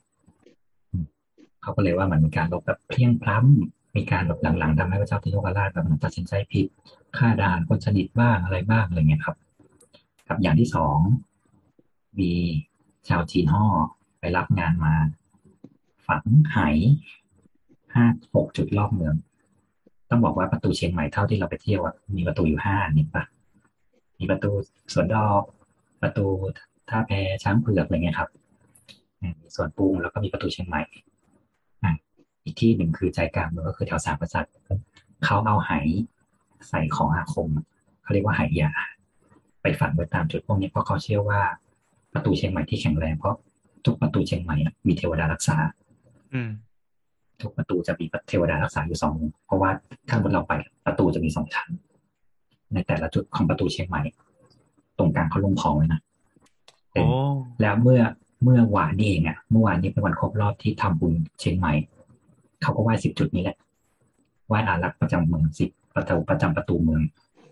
แล้วก็ตรงกลาง ตอนนี้หายยังอยู่ไหมอะไม่ก็ฟังก่อน เพราะว่าอ่าก่อนเสร็จครับ แต่ว่าเหมือนมีคนจับได้ ว่าเฮ้ยมันแปลกๆเขาก็เลยจับอีชาวจีนเนี่ยแล้วเขาก็สารภาพไปฟังเขาก็เลยไปลื้อไหพวกนี้ออกมาหมดขุดได้ขุดได้ทัน แล้วก็เอาไปเขาเอาไปเผานอกเมือง ออกทางประตูเขาเรียกประตูสวนปูเมื่อก่อนประตูสวนปูคือประตูผีประตูที่เอาศพออกอ่าแล้วก็จำเรื่อง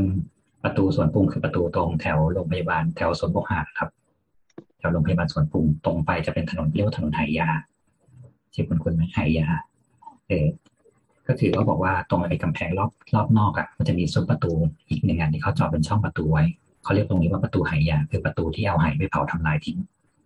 ปัจจุบันเรียกไหยาแต่เมื่อก่อนมันคือประตูไหยยาก็คือเป็นจุดที่แก้ของของยุทธยาพอแก้เสร็จได้ปั๊บก็กลับมาแล้วก็ลบ สุดท้ายมันก็มีเหตุหลายๆอย่างก็ ต้องเรียกว่าอยุธยาก็ไม่ได้ชนะ แต่เขากลับไปเขาก็ตั้งเป็นลิลิต ยวนไพ่ซึ่งก็ไม่ใช่ลิลิตด้วยมันเป็นโครงด้น แต่ก็มาว่าประกาศชัยชนะว่าแบบฉันมาลบจิตฉันเมืองเฉลียงเมืองเฉลียงคือศรีสัชนาลันได้แล้วจะชนะล้านนาหรือโบยเฮ้แต่สุดท้ายก็ถูกล้านนาตีกลับไปเหมือนเดิมเขาเป็นเขาเรียกว่าเป็น propaganda soft power ใดและนับแต่นั้นมาเขาก็เรียกคนทางเหนือคนล้านนาด้วยคำเหยียดๆว่าไอ้คนลาวอ๋อ เพราะฉะนั้นคำว่าลาวเป็นคำเหยียด มาตั้งแต่สมัยก่อนแต่เราไม่ได้เหยียดชนชาติลาวอ๋อไม่ใช่คนเหนือไม่เข้าใจเพแล้วราะคนเหนือเพราะคนเหนือเขาคำว่าลาวของของคำเหนือเขาเขาจะบอกว่าจริงๆ คนเหนือจะจะไม่ได้พูดคำว่าลาวเขาจะพูดคำว่าเราเหมือนเราเหมือนคุยเป็นเราอะ เพราะว่าเขาเป็นเสียงสั้นแบบกินข้าวจะเป็นกินข้าวเขาจะเป็นกินข้าวแล้วคำว่าเราแปลว่าใหญ่แปลว่าพี่เขาจะเรียกแบบเขาจะเรียกเหมือนแทนพวกแบบตำแหน่งกษัตริย์หรืออะไรเลยเขาจะเรียกคำตัวเองว่าเหมือนเราเหมือนแทนตัวเองแบบ กูว่าแบบนั่นแหละกูว่ากูก็คนใหญ่คนโตอะไรเงี้ยอืมแต่เขาจะใช้เชิญว่าอ๋ออีพวกลาวๆภาษาลาลาววเป็นพวกภาษาลาวอะ ไม่มีเสียงวอลลินนะก็อย่างคำว่าลาวไทยพระเจ้าเราวจบเมื่อกี้ครับเขาก็ใช้เป็นละวะ ถ้าถอดเป็นคำบาลีเนี่ยมันก็ไม่ลงเสียงอยู่ดีเพราะมันไม่มีคำไม่มีสระเอาจริงๆอะแต่เพิ่งมามีสระเอากันเมื่อเมื่อแบบภาษาไทยนี่เองอืมอืม นั่นแหละเพราะฉะนั้นนี่ก็เลยเป็นที่มา เมื่อก่อนคำว่าลาวถ้าอย่างสุโขทัยคือเหนือสุโขทัยขึ้นไปคือคนลาวตอนอยุธยาก็คือก็นั่นแหละช่วงตั้งแต่สุโขทัยขึ้นไปทั้งหมดมันเป็นลาบและเขาบอกว่ามันมีอีกอีกสันนิษฐานหนึ่งคำว่าลาวมาจากคำว่าลาวแปลว่าป่าเขาเรียกคนว่าคนป่าก็เลยไปเรียกว่าคนลาวคนลาวไอ้พวกไอ้พวกอยู่ป่า อยู่ป่าอยู่ดอย ไม่เจริญเหมือนพวกอยู่แบบกลางทุ่งกลางนาอันนี้คือคนข้างล่างเรียกใช่ไหม ใช่ แต่อ๋อเป็นทางเป็นลาวคำที่เรียกจากจากภายนอกอีกทีหนึ่งคือคือเขาปกติเขาแทนตัวเองอย่างหนึ่งอะแต่อ่าด้วยความภาคภูมิใจของเขาอะแต่อ่าเขาเอาคำนี้ไปเรียกเป็นแสลงมาแบบอีคนป่าอีคนดอยอ่าอีอ่าพวกลาวพวกไม่เจริญอะไรเงี้ยอืมอ่าซึ่งทางลาวฝั่งเวียงจันทร์ทางโน้นที่เป็นลาวล้านช้างเนี่ยเขาไม่เรียกว่าลาวตอนนั้นเขาสัมพันธ์กันทีคือกษัตริย์เรากับลาวทางโน้นน่ะก็เหมือนมีการแบบแต่งงงแต่งงานอะไรปกติ อืมเรียกคนลาวเรีย กคนเวียงจันทร์คนหลวงพระบางคนนั้นคนนี้แล้วแสดงว่าคำว่าลาวมันเป็นเป็นคนละรากกันหรือเปล่าครับ ไม่แต่อย่างที่บอกไงว่า เมื่อก่อนน่ะเขาพอแบบพอทางเวียงจันทร์เขาเรียกว่าเป็นลาวพุงขาวไงคือมันเป็นจริงๆมันเป็นต้นทางข้างบนมันมาจากจีนเหมือนกันนั่นแหละอืมมันก่อนลงมาเออแต่เขาจะไม่ได้เรียกเขาจะเหมือนเขาก็จะไม่ได้แทนตัวเองว่าลาวขนาดนั้นเนี่ย แต่คนไทยก็จะไม่ได้ก็คือพอคำนี้มันเป็นคำที่เหมือนคำเหยียดไปแล้วอืมเขาก็จะไม่ไปเรียกคนที่เขาเหมือนแบบสนิทด้วยหรอกนะ นั่นเป็นเหตุที่ทำให้เหมือนเชียงใหม่กับรัตยามมันไม่ค่อยแน่นกันแต่แรกได้ออกไหมในช่วงที่ว่าทางไทยไปตีลาวเนี่ยมันจะเป็นช่วงยุคหลังแล้วเป็นช่วงหลัง หลังจากที่เป็นล้านช้างร่มขาวแล้วเนี่ยช่วงนั้นพอหลังๆ พอลาวเขาเขาเหมือนเริ่มเขาเริ่มเสื่อมมาเขาก็แตกเป็นสามลาว เป็นลาวหลวงพระบางลาวเวียงจันทน์ลาวแบบจำปาสักก็ไม่ใช่แบบเหมือนไม่ได้ unity กันแล้วไทยก็รวบเลยทีนี้ตีไล่ตีแม่งเลย ซึ่งสุดท้ายก็คือเหมือนจากช่วงนั้นมาแล้วก็เชียงใหม่ก็เหมือนก็เติบโตมาเรื่อยๆอ๋อมีเรื่องหนึ่งในเชียงใหม่สมัยพระเจ้าติโลกราชพระที่นี่มีสองนิกาย คือมีนิกายป่าแดง กับนิกายสวนดอก ต้องบอกว่าเมื่อก่อนอืมเมื่อก่อนสมัยสมัยสมัยแรก ๆ เลยอะพระนางอริพุนชัยนะทางทั้งหลายพวกนั้นก็ก็เป็นพุทธศาสนาเทรวาสซึ่งเป็นลังกาวงศ์ ก็คือส่งพระส่งอะไรไปเรียนที่ลังกาแล้วกลับมา ก็นับถือเป็นลังกาเนี่ย แล้วก็พอเป็นช่วงของพระเจ้าสักพอเริ่มพระยามังรายอะไรเงี้ยครับเขาก็ส่งก็มีโครงการส่งแบบส่งพระเรียนนอกอะอยู่เรื่อยๆ แล้วก็กลับมาเขาก็ตั้งเป็นชื่อว่าเป็นนิกายสวนดอก เพราะว่าเขาพระราชทานสวนในเขตพระราชทานเขาเรียกว่าวัดสวนดอกอะไรเงี้ยสร้างวัดให้ให้อยู่อย่างเงี้ยครับ แล้วก็อยู่มาประมาณแบบห้าสิบปีได้ อยู่มาก่อนสมัยพระเจ้าก็มีเหมือนพระ ที่เขาไปเรียนแบบรุ่นใหม่ ๆ ก็ไปเรียนเหมือนกัน แต่เขาไปเรียนอีกสายหนึ่งเขาเรียกว่าเป็นสำนักป่าแดงเออกลับมาใหม่ปั๊บกูก็ตั้งอีกนิกายหนึ่งแล้วก็หาเรื่องกับสำนักเก่า ประมาณแบบ หัวข้าวหน้า เป็นพระหัวข้าวหน้าหลังกาวงเหมือนกันนะแต่คนละนิกายซึ่งก็นิกายเนี้ยเข้าทางสุโขทัยก่อนอะไรสุโขทัยแล้วก็แพร่มาอยุธยาบ้างแล้ววกกลับขึ้นไปช่วงของเชียงใหม่ในช่วงของพระเจ้า เจ้าติโลกราชเจ้าติโลกราชชอบ ก็เลยสร้างวัดป่าแดงให้ซึ่งอยู่ติดดอยสุเทพเหมือนกันเลยอ่าอ่าวัดสวนดอกกับวัดป่าแดงอยู่ใกล้ๆกันเลย แล้วเขาก็เหมือนรับกันเรื่อยอะอีพวกสำนักแบบสวนดอก เป็นผ้าอะไรว่ามันรับเงินแบบมันรับเงินประชาชนทำไมต้องอยู่กุฏิใหญ่โตทำไมต้องสร้างวัดสวยงาม นี่มันไม่ใช่พระมันไม่ใช่เทรวาสแล้วนี่มันพระปลอมเขาต้องไม่เอาอะไรเว้ยอย่างเงี้ยเออแล้วเขาก็เหมือนแบบนึกออกไหมพอมันมีพระใหม่ๆนั้น มันก็นู่นกันไปนู่นกันมา มีแบบจนมีแบบตำนานแบบมีเปรตในเมืองอะไรเงี้ย เขาพาไปแข่งกันไล่ อะไรอย่างเงี้ย สุดท้ายพอเหมือนไล่ไปแล้วหาผลแพ้ชนะไม่ได้ ก็บวกกันเลย ถกผ้าต่อยกันเลยเดี๋ยวก่อน โอ้กำลังจะถามเลยว่าถกจีวรตีกันเหรอบวกกันจนแบบเป็นเรื่องใหญ่เรื่องโต จนต้องเกิดเหตุว่าในสมัยพระเจ้าติโลกราชมีการสังคายนาพระไตรปิฎกครั้งที่แปดประมาณว่าหยุดก่อนโยมอย่าเพิ่งตีกัน มึงจะอยู่กันยังไงให้อยู่ได้ตั้งแบบมณฑลกลางน้ำเลยเอาเรือไปลอยอยู่กลางแม่น้ำเลย แล้วก็พักนั่งมาคุยกันนะแล้วก็สังคายนาเลยว่ามันจะเอายังไง แล้วจนถึงท้ายกลับมาก็คือเป็นยูนิตี้ว่าแบบอะแล้วก็อยู่ด้วยกันได้เพราะฉะนั้นว่าในช่วงเมื่อก่อนนะมันจะมีวัดที่แบบวัดนี้ไม่ถูกกับวัดนี้ ถ้ามึงทำบุญวัดนี้มึงก็ต้องมาวัดนี้โอ้โหเออมันดีว่ะโฟกีโอเคโอเคเออแล้วก็อยู่กันมาเรื่อยๆเรื่อยๆครับจนเหมือนเดิมก็คือพอ พอเริ่มผู้การเริ่ม เริ่มเริ่มถอยลงก็มีราชวงศ์ใหม่ขึ้นคือตองอูอ๋อพอตองอูก็มาของแรงแล้วนี่ตองอูก็ไปเลยตีทั่วกระหน่ำไปหมดเลยอ่าอันนี้สายบวกนะใส่บวกซึ่งเราเก่งด้วยอย่างเงี้ยเออก็มาหมดหมดหมดสุดท้ายก็แตกเชียงใหม่แตกเพราะว่าเชียงใหม่ก็เป็นเชิงแบบช่วงแบบช่วงหลังๆแล้วอะก็เสื่อมก็เหมือนกัน ก็เลยกลายเป็นว่าเชียงใหม่ณช่วงนั้นคือตกเป็นของฝรั่งเศสฝรั่งเศสของพม่าไปเลย นะกลายเป็นว่าราชวงศ์ของเชียงใหม่ ราชวงศ์ของมังรายจบแค่ตรงนั้น แต่การที่เขาตีเสร็จเขาเหมือนเขาไม่ว่าง นี่แค่ทางผ่านเพราะฉะนั้นเขาก็เหมือนวันว่าใครเฝ้าก็เฝ้าไปใครอยู่ก็อยู่ไป เพราะฉะนั้นก็จะมีกษัตริย์เนี่ยเฝ้าอยู่ต่ออีกไปเรื่อยๆอยู่ไม่เยอะแต่พอหมดเหมือนหมดสายปั๊บเนี่ย ก็เขาก็ส่งคนของพม่ามามาคุมแทนเพราะฉะนั้นเชียงใหม่ยุคนั้นก็จะไม่มีการสร้างสรรค์ใดๆเกิดขึ้นแล้วก็จะกลายเป็นเมืองเมืองหนึ่งที่เหมือนแบบ เดี๋ยวลาวมายึด เดี๋ยวพม่ามายึดอะไรเงี้ยครับ เดี๋ยวอยุธยามาตีได้ไป ก็เปลี่ยนมือไปเรื่อยๆเรื่อยๆจนถึงสมัยในช่วงของรอหนึ่งก็มีพระเจ้าเอ่อพระเจ้ากาวิระพระเจ้ากาวิระเป็นคนเขลานครเป็นคนลำปางมีพญาจาบ้านอะไรเงี้ยครับก็ร่วมกับรอหนึ่งยกขึ้นมาแล้วก็เฮ้ยต้องช่วงช่วงพระเจ้าตากพระเจ้าตากเคยยกยกขึ้นมาเพื่อตีเชียงใหม่หลายรอบแล้วแต่ไม่ได้ แต่พอมีกาพระเจ้ากาวิระมีอะไรเงี้ยก็รวมกำลังพลกันนะแล้วก็มาบวกเอาเชียงใหม่คืนก็ยึดได้พระเจ้ากาวิระก็จะเป็นพญาเชียงใหม่คนใหม่ตอนสมัยรอหนึ่งแต่ตอนเนี้ยเชียงใหม่กับ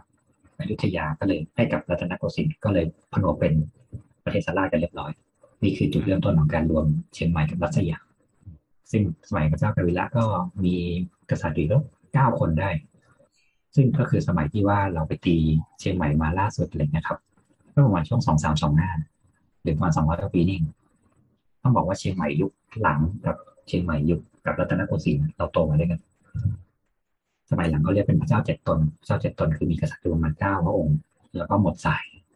เพราะว่าเราไม่เหมือนประมาณว่าเราตัดสายเรียบร้อยแล้วเนี่ยนี่คือรัฐนี่คือรัฐนี่คือมณฑลพายัพแล้วนี่คือจังหวัดเชียงใหม่ คือกษัตริย์องค์สุดท้ายอะเขาก็คือเหมือนเขาก็ให้ปกครองใช่ไหมแล้วก็ตอนหมด เขาเรียกว่าอะไรวะถึงราชแก่วงศ์ทิพยจักรอืมอืม ถึงแก่พิราลัยเขาก็อืมจึงจบจบระบบกษัตริย์ที่นี่ ก็คือพอจบสมัยเขาเรียกว่าสมัยของเจ้าแก้วนวรัตน์อืม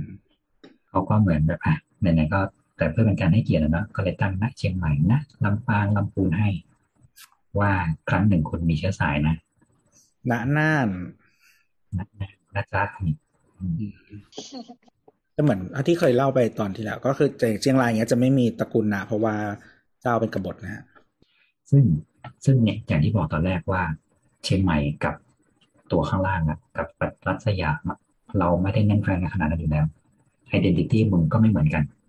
จริงๆกูเป็นพม่าซะด้วยซ้ำคือการที่แบบพม่าพม่าอยู่มาอยู่มาประมาณสองร้อยปีได้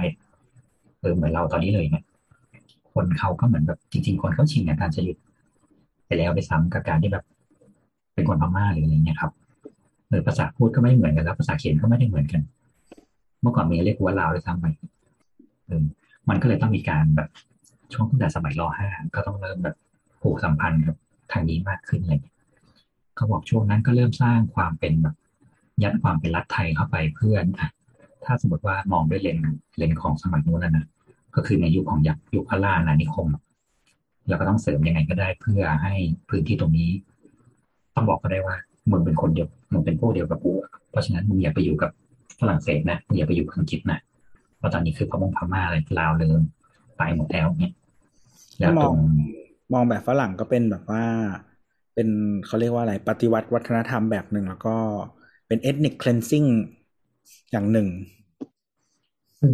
ซึ่งตรงพื้นที่ร้านนาทางโน้นก็เขาทำป่าไม้กันอยู่แล้วนะเขาเล็งอยู่แล้วว่าที่นี่ไม่งเขาบอกว่าในพม่า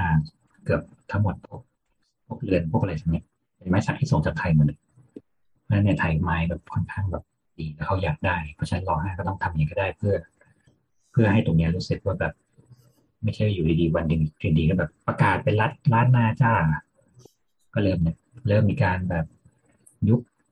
ระบบที่ว่าเป็นพื้นที่แยกก็เรียกว่าเป็นมณฑลพายัพส่งคนปกครองส่งสร้างว่าพวกพวกเธอไม่ใช่คนลาว เธอคือคนไทย คนไทยล้านนาไทย นี่คืออาณาจักรล้านนาไทย นี่ไง เราเชื่อมกันด้วยสุโขทัย เราเป็นมิตรกันนะนี่นั่นนี่ ซึ่งทั้งหมดเนี้ยมันก็กินเราระยะเวลาอยู่แค่ประมาณหนึ่งร้อยปี แล้วพอช่วงที่แบบเกิด อย่างที่น้ำเล่าไปเมื่อ EP ก่อนนะครับ เกิดกบฏเงี้ยวขึ้นมารัฐไทยยิ่งแตกตื่นชิบหายแล้ว เพราะว่าณตอนนั้นนะครับ พอช่วงสงครามโลกอะการว่าพออังกฤษฝรั่งเศสอะไรเงี้ยเข้าไปลบกันอะมันมันอ่อนกำลังลงเนี่ย คนพวกอาณาจักรเดิมๆอะเขาก็เหมือนประกาศตัวหมดเลยว่ากูคือพม่ากูไม่ใช่อังกฤษกูคือลาวกูคืออะไรมันมันแยกแยกแยกกันหมดเนี่ยทางเราก็กลัวว่าแบบเดี๋ยววันดีคืนดีแม่งนี่คือล้านนาเว้ยก็ไม่ได้อีกเขาก็เหมือนสร้างแบบระบบการปกครองเอาเจ้าดารารัศมีมาอยู่ด้วยมา สร้างใส่ความเป็นรัฐสยามเข้าไปในเชียงใหม่เยอะๆแล้วก็เนี่ยเกิดคำว่าคนเมืองที่ไม่ใช่คนลาวนี่คือคนเมืองนี่คือคนไทย ทางคนที่นี่ก็จะเรียกคนภาคกลางว่าคนไทย แล้วเขาคือคนเมือง คือเขาคำไม่ว่าใช่คนไทยนะคือคำว่าคนเมืองเขาเรียกของเขาเอง เพื่อจริง ๆ ส่วนหนึ่งมันเป็นการเหยียดคนไทยนะว่าแบบเขาอะพวกคนเราไทยเออพวกคนไทยอะคืออีกกลุ่มหนึ่งคนพื้นพวกราบเออ พวกเราอะคือคนเมือง อืมเมืองเมืองมีความหมายอื่นไหมหรือว่ามันแปลว่าเมืองเลย แปลว่าเมืองแปลว่าเมือง ชาวเมือง ชาวเมือง ชาวเมืองเราเนี่ย อืม แต่ว่าก็คือเขาชวมืองเขาเรียกให้แยกกัน เพราะว่าเขาถือว่าเขาไม่ใช่คนไทย ซึ่งก็ไม่ใช่คนไทยจริงๆนั่นแหละ อ่า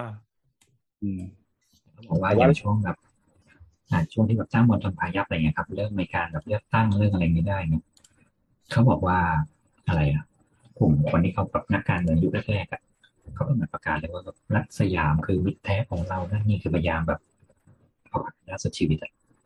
เดี๋ยไหมเราก็เลยมีโครงการต่างๆ มากมายเกิดขึ้นในภาคเหนือนี่เป็นอีกหนึ่งอย่างในการที่ทำให้เกิดความรู้สึกเราเป็นยูนิตี้เดียวกัน เราอยู่ใต้สิ่งเดียวกัน เพราะฉะนั้น คุณไม่ใช่คนล้านนาคุณคือคนไทยคุณคือคนเชียงใหม่ เพราะฉะนั้นคำว่าลาวก็เลยย้ายไปเป็นคนลาวที่อยู่ในประเทศลาว แต่มันยังมีวัฒนธรรมดั้งเดิมบางอย่างที่ติดเหยียดคำว่าลาวอยู่ สุดท้ายมันก็เลยเหลือลาวลาวเดียวที่ไม่ใช่ลาว ที่ไทยมันก็เลยไปมันก็เลยส่วนในการโยกไปลงคนละฝั่งฝั่งนู้นแทนซึ่งบางทีคนพูดไม่ได้รู้ด้วยซ้ำว่าคำว่าลาวจริงๆมันมาจากไหนมันไม่ใช่คนประเทศลาวเว้ยโอ้ความรู้ใหม่เป็นซึ่งก็เลยบอกว่ารัฐเรื่องรัฐสยามอะคงต้องแยกไปพูดอีกเรื่องหนึ่งเพราะว่ามันมีหลายๆเรื่อง ซึ่งถ้าดูในเลนส์สมัยเนี้ยก็ค่อนข้างแย่แต่ก็เข้าใจใน concept ของการไปเรียนสมัยนู้นว่าทำไมถึงต้องพยายามทำสิ่งนี้ จริงๆพอกลับจริงๆก็ทำมาตลอดอะหมายถึงว่าจนถึงปัจจุบันจนยุค ถ้าเห็นถ้าแบบใกล้ใกล้ใกล้เคียงปัจจุบันจนถึงยุคจอมพลปอนั่นแหละ ที่เรา cleanse อะไรอะเขาเรียกว่าอะไรคนกลุ่มน้อยหรือว่า เอ่อชนชาติอะไรต่าง ๆ ออกไปให้หมดทั้งคนจีนทั้งคนอะไร อะ เพื่อให้รวมกันเป็นคนไทยให้หมดจนมันเหมือนเป็นก้อนเดียวคือทำให้มันเป็นรูปเป็นร่างแล้วก็เข้มแข็งขึ้นมา ก็ก็คือเขาทำให้ทุกคนรู้สึกว่ามันเป็นมันมีคนอยู่ก้อนเดียวนะเออก็คืออย่างมันจะมีก็มีก็อันนี้คือส่วนหนึ่งที่เปลี่ยนชื่อเป็นไทยนะเออเพราะว่าไทยก็คือเป็นชนกลุ่มที่ใหญ่ที่สุดแล้วเขาก็อยากให้ทุกคนกลืนเข้ามา กลายเป็นคนไทยอะไรเงี้ย ซึ่งมันก็เคยมีคนที่พูดว่าแบบมันไม่ควรชื่อไทย เพราะว่าชื่อสยามอะมันเป็นชื่อที่ไม่ได้เป็นชนชาติใดชนชาติหนึ่ง อะไรอย่างเงี้ย มันมันจะเหมือนสื่อว่าทุกคนไม่ใช่คนไทยเนาะเออประเทศไทยคือรวมเลือดเนื้อชาติเชื้อไทย ซึ่งไม่จริงไงเออ อะไรแบบนั้น ก็แต่ว่าจริงๆสยแต่อีกส่วนหนึ่งก็ที่คนที่ที่คนเขาไม่อาจจะไม่ชอบคำว่าสยาม เพราะว่าสยามมันเป็นเอ่อ exonym exonym ก็คือเป็นคำที่เราไม่ได้เรียกตัวเองแบบนั้นนะนะอ่าเออมันมาจากเขมร แต่ว่าก็ใช้กันจนติด แล้วก็สุดท้ายก็พอมันเป็นยุคที่เรารับวัฒนธรรมตะวันตกมาเป็นสร้างรัฐชาติอะไรเงี้ย ก็เลยมาเรียกว่าสยามอืมก่อนจะมาเปลี่ยนทีหลัง ด้วยความอย่างที่บอกว่ากลืนชนชาติอื่นๆเข้ามา ก็อันนี้ก็เป็นกลยุทธ์อย่างหนึ่งให้เราเปลี่ยนมาเป็นไทย ทุกคนก็จะได้เป็นคนไทยด้วย ซึ่งก็สำเร็จนะ ทุกคนก็เป็นคนไทยนะ ทุกวันนี้คนก็เชื่อว่าเป็นคนไทย เออ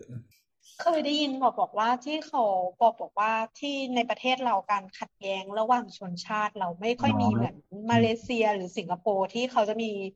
กลุ่มภูมิบุตรกับกลุ่มคนจีนหรือกลุ่มอะไรเนี่ย เขาจะมีปัญหาเยอะเป็นเพราะว่าเราเปลี่ยนให้มันเป็นคนไทยไปนะอืมก็มันถึง มันก็เป็นทั้งข้อดีข้อเสียนะอย่างที่คือประเทศไทยเนี่ย เป็นประเทศที่มีเอ่อคนจีน ก็ภาษาอังกฤษก็เรียก Chinese diaspora เนี่ยก็คือหมายถึงว่าคนจีนพลัดถิ่นคนเออมากที่สุดในโลกใช่ไหม แต่ว่าเราแล้วเรารับวัฒนธรรมจากจีนจำนวนมาก ทั้งภาษาอาหารอะไรทุกอย่างนะฮะอาหาร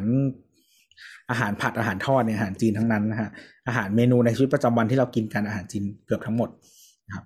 ก็แล้วก็สับทุกอันที่เป็นชื่อผักอะ ชื่อผักชื่ออาหารชื่อเมนูอะชื่อจีนทั้งนั้นนะฮะก็เออแล้วก็คนรวยเนี่ยนะฮะก็เป็นคนจีนทั้งนั้นเนี่ย ก็ถูกกดดันด้วยความเหยียดหยามแล้วก็อะไรต่างๆ กลยุทธ์ใดๆเนี่ยจนทุกวันนี้ทุกคนก็คือกลืนให้เป็นคนไทยให้หมดนะฮะคือถ้าไปประเทศที่อะมาเลสิงคโปร์อินโดเองก็ตามอย่างเงี้ย ทุกคนก็พอเขาแยกกันนะทุกคนก็จะคีปนามสกุลจีนใช่ไหมที่ไทยไม่มีใครคีปนามสกุลจีนทั้งนั้นนะเพราะเราถูกกลืนให้เป็นคนไทยทั้งหมดแล้วต้องใช้ชื่อนามสกุลเป็นภาษาบาลีสันสกฤตอืมตอนตอนนั้นน่ะที่เขาพยายามกลืนเนี่ยมันคนจีนก็รู้สึกแฮปปี้ปะคือเราเราชาวแท้ต่างๆอะไรเงี้ย ไม่แฮปปี้คืเขาอก็ส่วนใหญ่ไม่ไม่ คือคือการอันนี้ลองมีลนาองมลองลองสเสกุลนอเป็นทคฤนษฎีไทยแบบคิดส่วนใหเอญ่งมันมาตอนช่วงรัชกาลที่ห้าเนาะแล้วก็ตอนที่ช่วงจอมพลปคือช่วงแรกๆอะกลุ่มนามสกุลไทย แรกๆ คือคนไทยก็ไม่มีนามสกุล แต่ทีเนี้ยมันมีนามสกุลจากการพระราชทานอ่าก็เริ่มจากยุครอสี่มาจากอ่าฝรั่งนั่นแหละอืมแต่คนจีนเขาไม่มีนามสกุลมานานแล้วไงพอมีนามสกุลปุ๊บมันก็มีการลำดับ ซึ่งส่วนแรกกลุ่มที่ได้อะก็อะเป็นกลุ่มเชื้อพระวงศ์มั่งหรือว่าเป็นเอ่อกลุ่ม ของคนที่ทำงาผู้นรับใช้ใกล้ชิด ใช่ทตหารรงนั้นบดีไม่ชิดซึ่งต่างๆสุดท้ายแล้วเขาก็คือมีเอี่ยวในการที่เป็นกลุ่มเชื้อพระวงศ์มีส่วนได้ส่วนเสียในต่อกันกับราชวงศ์อะไรอย่างเงี้ยเขาก็จะมีนามสกุล ทีเนี้ยพอการมีนามสกุลอะ มันหมายถึงชนชั้นชนชั้นหนึ่งแล้วอืมพอมาถึงยุคหลังๆที่นามสกุลอะ มันลงมาถึงคนธรรมดาคือกลุ่มทั่วไปพ่อค้าอืมซึ่งซึ่งกลุ่มพ่อค้าก็อาจจะเป็นคนจีน หรือคนต่างชาติคนแขกอะไรก็ตาม หรือว่าคนไทย ธรรมดาอะไรมันก็เขาก็ยินดีที่จะมีนามสกุลที่เป็นภาษาไทย เพราะมันแบบเหมือนขยับการเป็น มันจะไม่โดนกดลำแล้ดัวบชั้นทางสังคมแล้ว อ่า อ่า แต่ว่าเขาก็ไม่ชอบพอกัน หมายถึงว่าในยุคที่ถ้าใครเป็นคนเชื้อสายจีนแล้วย้อนกลับไปยุคปู่ย่าตายายอะไรเงี้ยเขาก็ไม่ได้ชอบพอกันเหยียดกันไปเหยียดกันมา แต่ว่าเออพอถึงจุดหนึ่งเขาก็อยากให้ลูกๆ แบบรุ่นถัดๆมาเขาถูกรวมเข้ามาในสังคมนี้ อะไรเงี้ย อยากให้เป็นพลเมืองชั้นหนึ่งอะเนาะทุกคนก็ให้เลยลูกได้อยู่สบายไปครับ อืมขอย้อนนิดหนึ่งปกติเขาเรียกคำว่าล้านนาหรือล้านนาเออลานนาคามินอาจารย์เขาเรียกว่าล้านนาหรือล้านนาล้านนาคำถามคำถามล้านนาหรือล้านนาเขาบอกว่าสั่งขยนากันล่าสุดเลยว่าต้องเรียกว่าล้านนา ร้านนี้ไม่โทรใช่หมายถึงว่าเรามีนาที่กว้างขวางเรามีนาล้านไร่ซึ่งตามวิถีชาวเหนือเนี่ยเขาจะชอบใส่จำนวนในการเรียกเช่นแบบพระเจ้าฝนแสนหาอ๋อพระพุทธรูปหมื่นล้านวัดหมื่นล้าน เพราะฉะนั้นคำว่าล้านนาหมายถึงเรามีนาที่มาก เหมือนกับล้านช้างเรามีช้างที่มาทากงที่มากอืมซึ่งมันมีคนแย้งว่าไม่ไม่ไม่คำว่ามันต้องเป็นคำว่าลานสิหมายถึงว่าพื้นที่ปลูกนาหมายถึงแอ่งนี่ไงอย่างเชียงใหม่ลำลำพูนอะไรเงี้ย เพราะในคำจารึกเขียนคำว่าล้านนาไม่มีไม่โทรอืมแต่ภาษาฝักขาวมันไม่มีวรรณยุกต์อ่าอืมเขาบอกว่าคำนี้สุดท้ายที่เขาฟันธงว่าต้องเรียกว่าล้านนา เพราะว่าเขาไปหาคำบาลีเนี่ยมันมีคำพีร์โบราณจารึกไว้ที่เมืองน่านแล้วก็แบบหลายๆที่รวมกันเนี่ยประมาณห้าสิบแห่งเขาเขียนว่าที่นี่คือทสารเขตนคร แปลว่าเมืองสิบแสนนาอ๋อสิบแสนก็คือล้านบ้านอะ ซึ่งหลวงพระบางเขามีชื่อว่าศรีสัตนาคณหุตหรือว่าช้างร้อยหมื่ลานนช้างก็เลยมีช้างล้านตัวเหมือนกันอืมก็เป็นล้านช้างและล้านนาไม่ใช่ลาน เพราะคำว่าลานภาษาเหนือเรียกว่าขวงไม่ต้องเป็นชื่อว่าคณะจักรขวงนาสิว่าจะมาลานนาดัมมี่อะไรนะมันเป็นภาษาไทยไม่ใช่คือภาษาขวางงามันไม่ยิ่งใหญ่เลย เป็นห้องเท่อืมแล้วเป็นร้านอะไร เออ แต่ว่าภาษาเหนืออะคือเสียงวรรณยุกต์มันไม่ไม่แมทช์กับภาษาไทยนะที่เคยบอก เสียงมันการไม่แมเทียทบเคียงเฉยๆมันลงมันลงตัว เสียงมันไม่เป๊ะกันมันไม่อยู่ในห้าเสียงบางทีมันอยู่สี่เสียงครึ่งอะไรเงี้ยใช่ มันจะมีแบบมันจะชอบมีเสียงสั้นอะ อืม แต่แล้วแต่สำเนียงนะอืมแต่สำเนียงเพราะว่าแต่แต่ละเมืองเนี่ยมันก็ออก accent ไม่เหมือนกันนี่อืมเวลาฟังคนเหนือพูดก็ บางคนเขาจะแยกได้นะนี่นี่ก็แยกไม่ค่อยได้แต่ว่าหลายๆคนเขาจะแยกได้ว่าแบบ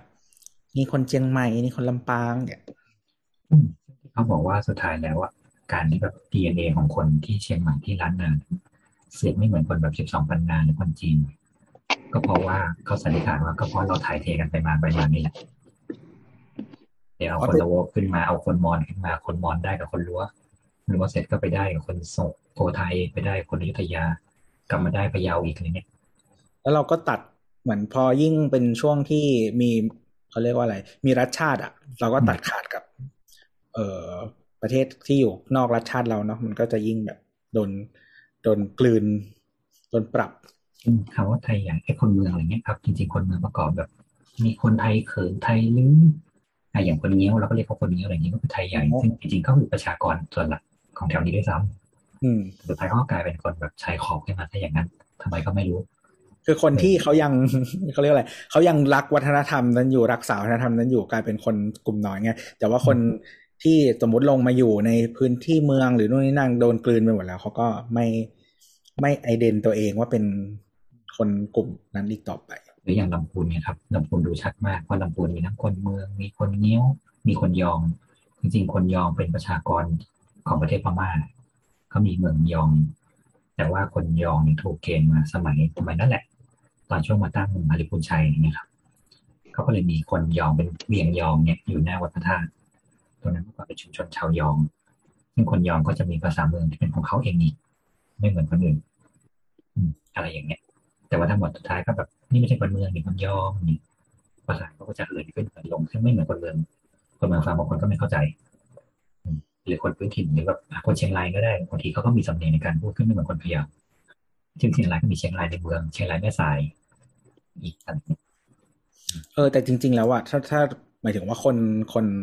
ภาคอื่นอะหรือคนไทยหรืออะไรอย่างเงี้ยจะคุ้นกับสำเนียงเชียงใหม่มากที่สุดแต่ว่าจริงๆสำเนียงเชียงใหม่เป็นสำเนียงที่ห่างจากสำเนียงเมืองอื่นมากสุดแล้ว ต้องเรียกว่ามันเป็นภาษาเมืองแบบเมืองที่เป็นไทยแล้วอะอืมเป็นเมืองที่เป็นคนเมืองอะเป็นคนกรุงแล้ว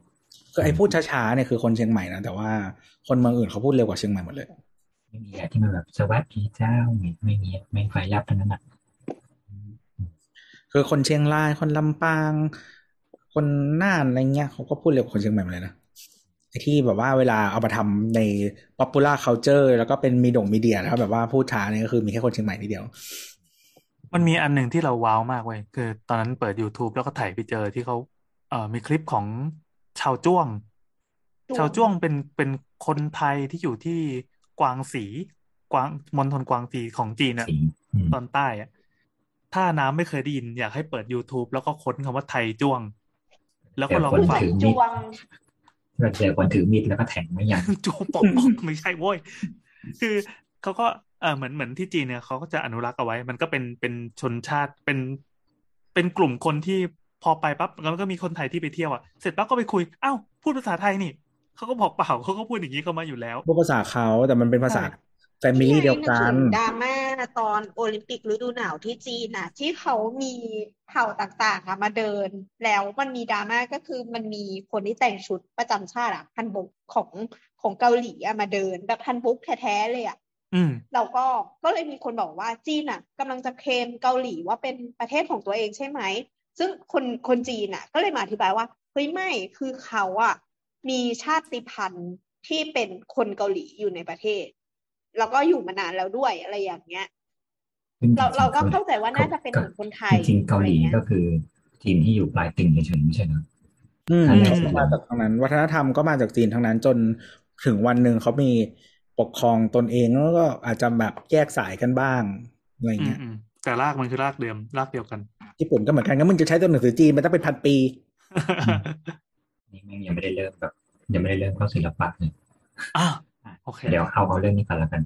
คือถ้าแถวนี้ทั้งหมดจริงๆเมื่อก่อนก็นับถือผีเนาะครับ ซึ่งปกติเขาจะชอบบอกว่าการที่เราตั้งแบบศาลหลักเมืองตั้งอะไรเงี้ยครับ เราอิงตามพราหมณ์เว้ยเรามีฮินดูเว้ยอ่าแต่ไม่ที่นี่กูก็มีเสากลางบ้านอยู่ตลอดตั้งแต่กูเป็นอยู่บนเขาแล้วอะ แล้วกูก็ไม่เคยรู้จักด้วยว่าพราหมณ์คืออะไรพระศิวะคืออะไรมีสะดือเมืองเออแล้วจะมาเคลมว่าแบบจะดือเมืองเป็นแบบอารยธรรมที่หลงมาจากพราหมณ์ได้ไงปกติทางเขาบอกว่าจริง ๆ มันทางแถบเนี่ยครับเขาจะมีศาสนาหนึ่งเขาเรียกว่าศาสนาหินตั้งศาสนา Megalith ซึ่งศาสนาคำว่าศาสนาหินตั้งเนี่ยมันเป็นศาสนาของทั่วโลกเลยนะคนยุคหนึ่งเราตั้ง เราเคารพหินที่ตั้งขึ้นเหมือน Stonehenge เหมือน Moai เหมือนอะไรพวกนี้ซึ่งเขาบอกว่าอย่างสมมติตรงลำพูนนะครับ ก็ลืมศิวลึงค์เขาบอกว่าเป็นการแปรสภาพจากศาสนา Megalith เนี่ย มาไปสร้างเป็นรูปเคารพในลักษณะของการเป็นรูปของศาสนามากขึ้น เออซึ่งแบบก็คือเขาบอกว่าอย่างที่เคยพูดไปว่าคนที่นี่ก็นับถือผีอะไรเงี้ยลานกลางบ้านลานกลางหมู่บ้านอะไรเงี้ยครับเขาจะตั้งเสาไว้เสาหนึ่งซึ่งเสาเนี่ยเขาเชื่อว่าตรงนี้เป็นจุดที่ไว้สำหรับติดต่อผีติดต่อเทพเจ้าประจำผีก็คือโอเบลิสเออหลวงพ่อสารแบบดูแลคนในหมู่บ้านเนี่ยซึ่งเมื่อก่อนเขาก็เอาเจ้าเมืองแบบ หัวหน้าหมู่บ้านที่ปกครองแล้วเก่งๆอะเขาก็ฝังไว้ตรงนั้นแหละแล้วกูตั้งเสาวันนี้พึ่งไหว้ตรงนี้นะเชิญผีมาลงอะไรเงี้ยครับ ซึ่งต้องบอกว่าอย่างชาวร่วมเนี่ยเขามีนี่ด้วยอาชีพอาชีพหนึ่งเขาเรียกว่าอาชีพขายผี ก็จะมีลุงคนหนึ่งเดินมาแล้วถามว่าใครยังได้ผีอะไรไหมเฮ้ย เจ๋งว่าซื้อเฮ้ยจะเป็นพล็อตได้เลยเนี่ยเพราะที่เพราะชาวลัวเขาเชื่อเรื่องการการนับถือผีใช่ไหมก็จะมีอ่าสายสายเขาจะมีสายที่เรียกว่าสายผีหมู่บ้าน เขาบอกว่าจริงๆชาวลัวเกิดมาจากรอยเท้าสัตว์รอยเท้าแนกรอยเท้านั่นรอยเท้านี่เกิดขึ้นมาเป็นคนในกลุ่ม หมู่บ้านนี้คนในกลุ่มครอบครัวนี้เขาก็จะนับถือผีตามครอบครัวของเขา ซึ่งเขาก็จะมีผีปู่ย่าตั้งขึ้นที่หนึ่งละแต่เขาจะมีผีพิเศษของเขาอยู่ก็เรียกว่ามันผีแบบเหมือนสายมวดจะซื้อปีกะไปเอาปีกะใส่หม้อ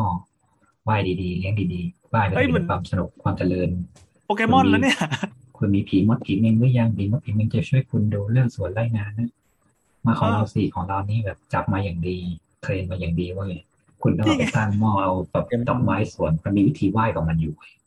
แล้วเขาก็ซื้อตามราคาว่าแบบถ้ายิ่งไหนเด็ดเขาจะแบบจ่ายเงินก็เป็นแถบนี่ผีราคาสิบสองแถบนี่ผีราคายี่สิบห้าแถบอะอยากได้ใช่ไหมรับผ่านไปแล้วก็อย่าลืมไหว้ด้วยนะแต่ถ้ามึงไม่ไหว้เข้ามาหักคอมึงกูก็รับไม่รับผิดชอบนะอ่าหมายความว่าเอ่อไม่เราเราไม่ได้อันเดอร์เขาแต่ว่าเหมือนเราเอาเอาหมาดุๆมาเลี้ยงอะไรอย่างนี้ใช่ไหมเอาง่ายๆเหมือนเราไปเอาเครื่องรางมาแล้วบอกว่าในนี้แบบกุมารกูอะไรอย่างเงี้ยถ้ามึงไม่ไหว้กุมารกุมารดีบคอมึงก็ช่วยไม่ได้อ่าอ่าอ่าอ่าเนี่ยมันเป็นมันก็เลยเป็นที่มาของหลายๆวัฒนธรรมที่มาส่งต่อมา ซึ่งเขาบอกว่าอย่างสมมติในทางทางเหนือเนี่ยเขาจะมีความเชื่อเรื่องบางบ้านนะเขาจะมีหม้ออยู่ในบ้านคือเขาสมัยมาตั้งแต่สมัยบรรพบุรุษนั่นแหละ แล้วมันกลายแบบมันก็จะมีเรื่องผีแบบไม่ได้ดูแลผีหลุดออกมา เข้าสิงคนในบ้านคนในบ้านก็คือตายอ่าซึ่งมันจะตรงกับความเชื่อว่าคือทางสมมติทางเนี่ยเขามีทาราซีเมียนะเขามีโรคโลหิตจางอยู่แล้ว ซึ่งประมาณสามสิบเปอร์เซ็นของคนที่เป็นของคนทางเหนือจะเป็นทาราซีเมีย มันก็จะมีว่าแบบนี่ไงมึงฟิตแล้วมึงฟิตแล้วมึงผิดผีสุดท้ายตายไม่มีสาเหตุท้องป่องตายตัวซีดตายหน้าผีดูเดินมึงอะไรอย่างเงี้ยซึ่งอันเนี้ยพอมันมีศาสนาพุทธเข้ามา เขาก็เลยเอาศาสนาพุทธอะมาเสียบลำดับขั้นครับขผองมอืมผีลงไป ซึ่งอย่างดราม่าล่าสุดดราม่าปูสายยาแสบเขาเพิ่งไหว้กันไปเมื่ออาทิตย์ที่แล้ว คือปีนี้มันมีโควิดนะปกติวันไหว้ปูสายยาแสบปูสายยาแสบต้องบอกว่ามันเป็นความเชื่อของตั้งแต่ชาวล้วนเลย ตั้งแต่ก่อนสร้างเชียงใหม่ว่าเชิงดอยคำเชิงพระธาตุดอยคำมีคู่ยักษ์อยู่คู่หนึ่งชื่อปูสายยาแสบเขาเป็นเขาเรียกว่าเป็นรากศพเขาเป็นผีผีน้ำผีเสื้อน้ำคำว่าผีเสื้อที่นี่ก็คือแบบ เป็นอารักษ์ที่ไว้เฝ้าต้นน้ำลำธารต้นอารักษ์เฝ้าป่าเนี่ยแต่เป็นยักษ์นะเป็นยักษ์เรียกว่าลากสดคือยักษ์กินคนอะไรเงี้ยทุกปีเขาจะต้องเอาควายมาสังเวยให้ปลูกคือเมื่อก่อนเขาจะจับคนกินแหละเขาบอกว่าจะพอสมัยพุทธกาลพระพุทธเจ้าเสด็จมาแล้วบอกว่าขอโปรดแบบขอบิณฑบาตชีวิตก่อนได้ไหมได้ แต่ว่าขอต่อรองว่าต้องส่งควายมากินแทนนะปีหนึ่งขอตัวหนึ่งก็พอทุกๆปี ตรงนั้นนะเขาจะต้องแบบลงทรงปูดและเอี้ยแสะแล้วก็ควายตัวนึงมาชำแหละ แล้วเขาก็จะนั่งกินตรงนั้นแหละคนทรงก็จะนั่งกินควายเป็นๆเข้าไปกินเหล้าบินควายกินเหล้าบินควายไปเรื่อยๆโดยที่ต้องนั่งกินอยู่หน้าเขาเรียกว่าพระบท พระบทคือภาพวาดพระพุทธเจ้า แล้วก็มีพระสารีบุตรพระโมคคัลลานะเนี่ยใหญ่ๆเลยแขวนไว้ แล้วเขาก็นั่งกินอยู่หน้าพระนั่นโดยประมาณว่า เนี่ย ท่านเขาลงมาแล้วและเนี่ยก็คือท่านอนุญาตให้กินนะก็เลยมากิน ซึ่งมันมีดราม่าล่าสุดว่าแบบอ้าว ศาสนาบ้านป้างเสียประโยชน์กับเรื่องผีทำไมวะมึงทำให้ศาสนาเสื่อมโทรมศาสนาพุทธไม่มีเรื่องนี้เว้ยมึงอย่าเอาศาสนาไปโยงมั่วๆสัวๆอะไรนี้ ซึ่งจริงๆอันนี้มันเป็นการเขาเรียกว่ามันเป็นการลำดับ เป็นการผสมผสานวัฒนธรรมดีกว่าเรื่องของศาสนาพุทธมันเป็นเรื่องของคนที่มาอยู่พื้นที่ของเขาอะแต่ชาวโลกเขาก็รับถือเรื่องนี้มาโดยตลอดเนี่ย มันก็เป็นเหมือนกุศโลบายอย่างหนึ่งว่านี่ไงกูให้มึงนับถืออยู่นะ แต่ก็แค่ว่า แต่อยู่ใต้พระพุทธนะ อยู่ใต้พุทธศาสนานะแล้วเราก็เหมือนแบบคุณอยากสื่อวิธีการไหว้คุณก็ไหว้ แต่เราขอแค่หนึ่งปีคุณไหว้ครั้งเดียวพออย่างเงี้ยจริงๆมันเป็นกุศโลบายอะไรบางอย่าง ซึ่งแบบทำไมต้องมาตีกันวะจริงๆมันเป็นทุกที่เลยนะแบบจีนอืมญี่ปุ่นเกาหลีอะไรอย่างเงี้ยเขาก็มีเทพมีอะไรของเขานับถือคู่กันไปญี่ปุ่นอย่างเงี้ยเออญี่ปุ่นเป็นพื้นที่ที่ดูง่ายๆเลยว่า นี่คือวัดนี่คือศาลเจ้า ต่างกันแค่โทริที่ไหนมีโทรินั่นคือศาลเจ้า ไม่ใช่วัดที่ไหนเป็นวัดก็มี จิโซอยู่อย่างเงี้ย ซึ่งเขาก็ไม่เคยตีกันว่าแบบไอ้เหี้ยศาลเจ้ากับวัดไม่วันดีอยู่ติดกันนั้นเดินเข้าไม่โทริเดียวกันด้วยซ้ำหนึ่งก็ไม่มีใครมาตีกันเลยทำไมเราถึงแบบนี่อกัย่านงไม่นี้ได้ที่เราวะชอบไหว้เทพฮินดูกันเหลือเกินก็เราอยู่ด้วยกันเหมือนกัน เมื่อก่อนเออพูดถึงเรื่องฮินดูก็ดีนะฮินดูเมื่อก่อนเขาทางบ้านเราอะเขาบอกว่าพราหมณ์ฮินดูมันเข้ามาหลายสายมันมีตั้งแต่แบบสุโขทัยอะไรเงี้ยครับ มีลูกไพศาลก็คือเขาบอกว่าเข้ามาพร้อมพุทธนี่แหละบางทีคณะสงฆ์พุทธมาพราหมณ์ก็มาด้วย อืมแล้วก็อีกสายหนึ่งมาทางนครมาจากอินเดียเหมือนกันนั่งเดินมาตามเขาพบรอกดีว่านะอืมเมื่อก่อนเขาไม่เรียกว่าศาสนาพราหมณ์ฮินดูนะเขาเรียกว่าศาสนาไสยะ มีบันทึกว่าไสยศาสตร์ นับถือโดยชนชั้นปกครอง เราให้ยกศาสนานี้ไว้ด้วยกันทางพุทธศาสนาและไสยศาสตร์ คุณคุณไหมไสยศาสตร์อืมอืมอืมอืมเพราะฉะนั้นไสยศาสตร์ไม่ใช่ของธรรมไสย ศาสตร์ไสยศาสตร์คือศาสนาพราหมณ์ฮินดูคือพระเวทคือพระอาคมทั้งหลายซึ่งสมัยก่อนยกไสยศาสตร์นับถือเฉพาะชนชั้นนำเท่านั้น ประชาชนไม่นับถือใช่เราถึงมีพระนารายณ์มีพระรามาธิบดีพระรามาธิบดีคือพระรามอ่าพระรามเมศวรก็พระรามพระนาเรศก็พระนารายณ์นี่ไง เพราะฉะนั้นแต่ว่ามันเกิดกระบวนการกดจนเกิดขึ้นเฉยว่าไสยศาสตร์คือของต่ำใครกดละ ก็ต้องทางสายหลักกดนะอันนี้ก็ถ้าพูดก็ยาวอีกเหมือนกันแต่เรื่องอะไรก็ยาวไปหมดนั่นแหละครับเพราะฉะนั้นคือบ้านเรามันก็เลยผสมกันมั่วๆไปหมดเพราะว่ามันมีการแบบ twist อะไรบางอย่างเพื่อให้มันมีนัยยะทางการปกครองทางการเมืองแบบการสร้าง unity ขึ้นมาอืมซึ่งอย่างอย่างที่บอกว่าเขาแค่ป่าแดงเมื่อกี้ลังกาวงเหมือนกันนะเทรวาสเหมือนกันนะเรียนที่เดียวกันด้วยอะ แค่ลำดับเวลาไม่เท่ากันยังฟาดกันเลย แล้วอะไรกับบุตรแท้วะอะไรคือลังกาวงแท้วะเนี่ยเออที่ศรีลังกาเขาลัทธิสยามวงด้วยนะเออลังกาพอหมดปุ๊บก็ก็ขอพาจากไทยไปไปตั้งสยามวงศ์เราก็เลยนับถือลังกาวงศ์เขาก็เลยนับถือสยามวสงศ์ยามวงอืมไอ้เหี้ยควายกันนั่นแหละครับอะเป็นเรื่องศิลปะไว้ค่อยก่อนก็ได้มั้ยยาวอืมได้ได้ได้จริงๆคราวนี้ว่าด้วยเรื่องเรื่องกำเนิดของล้านนาหนุกดีอืม จะได้ตัดกันตรงนี้ ได้ได้ได้ทุกอย่างครับทิ้งเชื้อไว้สร้างภาคต่อเป็นจักรวาลหมดเลย แล้วแล้วก็ไปทำเรื่องอื่นเอ้ยแต่แต่ผมโอเคนะคือ เพราะว่าคราวที่แล้วที่เราพูดเรื่องคติไทยอะมันมันเหยียบมาทางนี้ด้วย ตอนที่พูดเรื่องอะไรต่างๆ ที่เป็นแนวแนวคติชนอะอืมจะเหยียบเหยียบข้ามๆกันอยู่ที่พยายามพูดเรื่องแต่พยายามแยกรัสยามออกไปเพราะว่าจริง ๆ มันมีเรื่องจำเรื่องไอ้นี่ได้ไหมล่ะคุกกลางเมืองเชียงใหม่ที่เขาลื้อไปแล้วเจอวังแก้วอะเออ ซึ่งก็ยังไม่รู้ด้วยซ้ำว่าตอนนี้วังแก้วคือวังของใคร หรือวังทำไม แต่จำที่พูดถึงพระเจ้าติโลกราชได้ไหมบอกว่าให้รื้อหอคำเดิมเพื่อไปสร้างที่ใหม่ทับ ต้นภาษีมหาโพธิ์อะไรที่เป็นต้นนิโรธเนี่ยเขาบอกว่าเขารื้อจากตำแหน่งเดิมที่อยู่หอคำคือตรงคุกหลวงนั่นแหละตรงคุกกลางเมืองนั่นตรงนั้นคือตำแหน่งที่เรียกว่าเป็นชัยภูมิของเชียงใหม่ที่ปกติจะมีหอคำอยู่หอคำที่ที่กษัตริย์อยู่ เพราะฉะนั้นถ้าขุดลงไปใต้เรือนจำจริงๆเนี่ย เราจะต้องเจอชั้นที่เรียกว่าเป็นหอคำของเจ้าอื่นๆอีกอืมแล้วทำไมถึงตรงนั้นถึงเอาไปทำคุกอ่าเพราะเวียงแก้วขุดลงไปแล้วว่าเจอชั้นกำแพงอะแล้วลงไปก็ยังเจอชั้นหนึ่งยังไม่หมดนะตอนนี้ก็ยังขุดยังไม่หมดนี่เพราะฉะนั้นการนี่เราทำส่วนสาธารณะกำแพงเองตรงเรือนจำยังไม่เสร็จเพราะว่าเขายังขุดยังไม่เสร็จหรือสารที่สารพระเจ้าแขนเหล็กที่เอามาเนี่ย ที่เอามาเป็นแบบไว้คุมแบบคนในคุกอะไรอย่างเงี้ยครับ เป็นสารประจำคุกเนี่ย ก็มาจากคนจริง ๆ ที่เขานับถือแบบที่อื่น เป็นแบบขุนเอกอะไรเอกอะไรเงี้ยแต่เอามาเพื่อกดสะกดตรงนี้เพราะอะไรเออทำไมต้องย้ายสารมาตั้งอยู่ตรงนี้เดิมไม่ได้อยู่ตรงนี้ อะไรอย่างเงี้ยครับเนี่ยก็เลยว่ามันมีรายนัยยะที่ค่อนข้างจะมีนิดนึงอะไว้ค่อยคุย ได้สยามนี่รู้สึกปวดไปหมดอะครับจริงๆ ตอนแรกว่าถ้าเดี๋ยวจบเรื่องร้านนาจะไปต่อเรื่องนครศรีเพราะทางนครศรีก็สนุก นครศรีเป็นเมืองที่แบบแบบโตของเขาแล้วแถวนั้นเลยก็แบบโตไปเรื่อยอะโตกันแบบเหมือนทางเหนือเลยทางใต้เขาก็โตมีลังกาสุภาที่เป็นแบบ วันนี้อยากฟังมากเลยแบบ คืออย่างที่เมื่อกี้แอนบอกว่าแบบเฮ้ยมันดูใหญ่มากเลยนะเนี่ยแต่แบบเหตุสมัย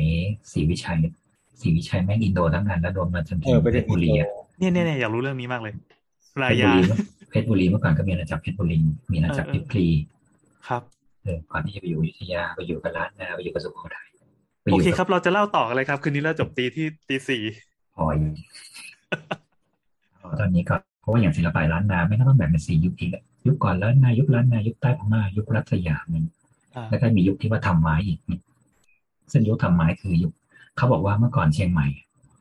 ในในกำแพงเวียงเชียงใหม่ มีแต่วัดวังแล้วก็ป่า ไม่มีคน คนอยู่รอบนอก เพราะฉะนั้น พวกบ้านเก่าบ้านคณะบดีข้างในที่เราเห็นนี่ครับ ในในเวียงเชียงใหม่ฝรั่งเป็นคนสร้างฝรั่งที่มาพร้อมพม่าเพราะฉะนั้นวัดในเชียงใหม่หลายที่ทำด้วยช่างพม่าแล้วมันจะมีวัดที่เป็นวัดพม่าจริง ๆ เพราะว่าเจ้าพม่าเขาสมัยเราค้าไม้เนี่ยเขาก็มีข้าบดีที่เป็นพม่ามาสร้างไว้ อย่างวัดผาลาดนะครับ วัดผาลาดที่วัดเจดีย์นะครับสร้างตั้งแต่สมัยสร้างเชียงใหม่ ถูกบูรณะครั้งแรกด้วยขหารบดีชาวพม่า ด้วยช่างไทยใหญ่ รงนั้นจะไม่มีอะไรที่เป็นศิลปะภาคกลางเลย หน้าบันยังเป็นรูปดอกนกยูงเลยใช่กับตุ๊กตาใช่ถามก็ว่าเป็นรูปกระต่ายเพราะว่าเจ้าอาวาสเกิดปีกระต่ายจบแต่คือที่เชียงใหม่จะมีวัดที่ที่มีรูปนกยูงอะหลายวัด เยอะมากก็คือนกยูงเป็นสัญลักษณ์ของราชวงศ์พม่านะและนกยูงแทนคำว่าพระอาทิตย์ครับฉะนั้นเราจะไม่มีเทพเราจะไม่มีนารายณ์ทรงครุฑเลยอยู่หน้าบันไม่มีเรามีนกยูงเรามีช้างเรามีม้าเรามี หมาแมว เราไม่มีเอาเลยเอาเลยอ๋อเราเดี๋ยวเมื่อกี้เมื่อเกินแค่นี้ก่อนเพราะไปเจอเจดีสี่สิบแปดแบบว่าไปตอนเด็กๆ ไปเที่ยวเชียงใหม่ก็ไม่ได้สังเกตไม่ได้เลยเนาะพอโตมาแล้วก็ไปเที่ยวแล้วก็แบบก็มองดูอะ แล้วก็อีกอย่างหนึ่งก็คือเหมือนไปพอดีพอดีไปครั้งล่าสุดก็คือไปกับเพื่อนฝรั่งใช่ไหมก็ต้องก็พยายามเล่าให้เขาฟังใช่ไหมแล้วก็เราก็สังเกตไปด้วยว่าแบบ มันมีอะไรอยู่บ้าง อะไรอย่างเงี้ย เออ ว่าแบบมันคือเขาเรียกว่าอะไร มันมีทั้งของเก่าของใหม่ในวัดเดียวกันหลาย ๆ วัดอะถ้าวัดในเมืองมันก็จะมีแบบของสร้างใหม่ด้วยใช่ไหมอืมก็สังเกตไปด้วยว่ามันแบบ เออ มันมีดีเทลอะไรตรงไหนที่มันแบบ เออบางอันมันก็แปลกๆอะไรเงี้ยมันจะลักษณะแบบเหมือนการมีวิหารแล้วก็มีเจดีย์แต่วิหารท่านหนึ่งไม่ตกท้องช้างวิธีการตั้งโครงตั้งดั้งตั้งตุ๊กตาไม่เหมือนกันอืมแต่ที่สำคัญคือไม้ผมเจ๋งไง ไม้ผมไม่ตกท้องช้างไงจะภาคกลางไปสร้างภาคกลางไม้ใหญ่ไม่มีก็ใช้วิธีต่อไม้เพาะไม้ ไม้ตกท้องช้างไงก็คงเจ๋งกว่าไงหรืออย่างลายไอ้นี่ไงคันเอคันโทคันโทหรืออย่างลายบนเจดีย์เนี่ยครับ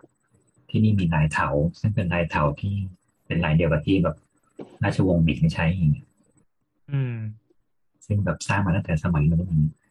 แต่เราไม่ได้มีความแบบนี่คือลายของภาคกลางไม่มีก็ไม่มีอืม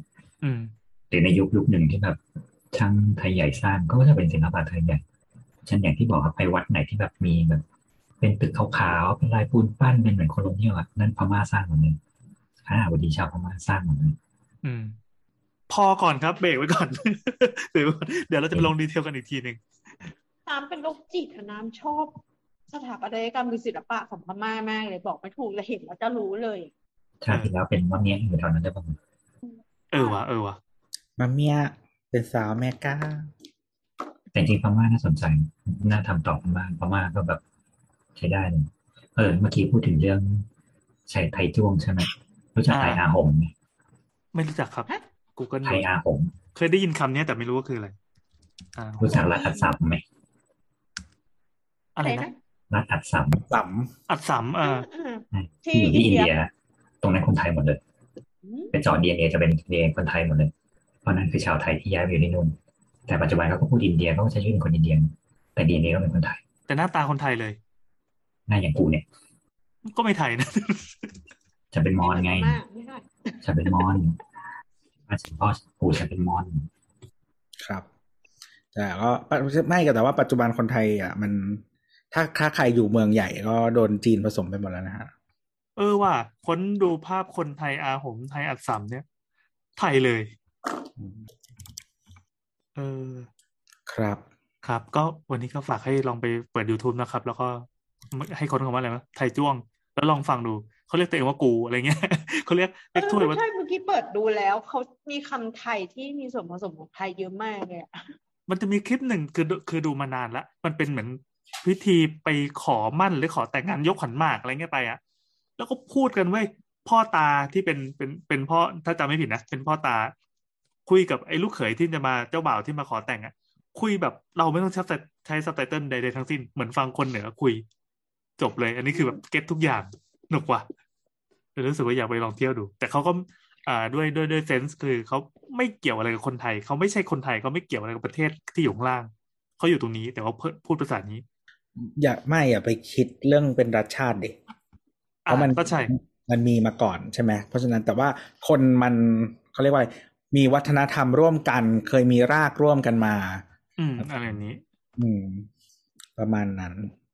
แล้วก็เขาก็น่าจะ happy ที่ดูซีรีส์บ้านเรารู้เรื่องโดยไม่ต้องเปิด subอืม ต้องชอบดูซีรีส์วายเลยเข้าได้ปะเออเออเขาเขาก็รอด VPN กันเป็นทั้งพี่นั้นเพีแหยนละนะเออเออเขาอาจจะชอบดูซีรีส์วายก็ได้เพราะที่จีนก็ โด่งดัง แต่ว่าคนอื่นเขาต้องดูซับไงถือได้เปรียบ เออแต่ว่ามันจะมีแบบมีคน คือตอนเนี้ย คือซีรีส์วายไทยมันเยอะมากๆใช่ไหมคนก็ดูกันทั่วโลกใช่ไหมเออ แล้วก็แบบทุกคนก็จะพูดว่าจะพูดไอ้นี้ได้อะไอ้คำเตือนสิบแปดนอสิบแปดพวกอะอ๋อตรึดึง เออ อะไรละครเรื่องนี้นะที่เป็นคำแนะนำอะ ทุกคนก็คือจะจำอันนั้นได้หมด เออ เออเราเคยเห็นคนอินโดแม่งทำคลิปแซวด้วยแล้วเขามันก็กลายเป็นเหมือนแสลงในกลุ่มเว้ยของคนที่ดูที่ดูซีรีส์วายไทยที่แบบแต่อยู่ต่างประเทศ แต่เป็นคนต่างประเทศอะเขาก็จะแบบเอาไปใช้เอาอีเสียงนั่นอะไปใช้ เออว่ะกลายเป็นมีมได้ ใช่ ทุกคนจะรู้กันตลกดี ครับผม เราเริ่มด้วยเรื่องวายแล้วจบด้วยเรื่องวายเออดูเป็นขมวดหัวท้ายดี พี่โอน่าจะหลุดไปแล้วงั้นเราเราเรากล่าวปลิดเลยแล้วกัน คือจะบอกว่าเราฟังแล้วก็เพลินดีนะมันเป็นจักรวาลอีกอันหนึ่งที่ที่อยู่ในรายการสาวๆจะแวะเวียนมาเรื่อยๆตอนที่พี่โอว่าง แต่ต้องบอกว่า แกไม่ค่อยว่างเว้ยแล้วดิดิพอว่างทีก็ปล่อยของบุ้มบุ้มบุ้มบุ้มแล้วก็เน็ตหลุดหายไป ครับ ก็เออเราติดตามกันต่อไปนะครับครับก็ถ้าไม่ใครสัญญาไม่สัญญา สนใจตรงไหนนะฮะ ก็ Google ตามนะฮะ เออฟังไปด้วยพอดแล้วก็ดู Google ไปด้วยสนุกมากอืมครับผมก็ถ้าใครอยากพูดคุยกับเรานะครับ ก็มาคุยกันได้ที่ Twitter แอดสสสนะนะครับ หรือว่าโซเชียลช n แนลต่างๆ ของสามโพกเรดิโอนะสำหรับวันนี้ก็ลาไปก่อน สวัสดีครับ สวัสดีครับ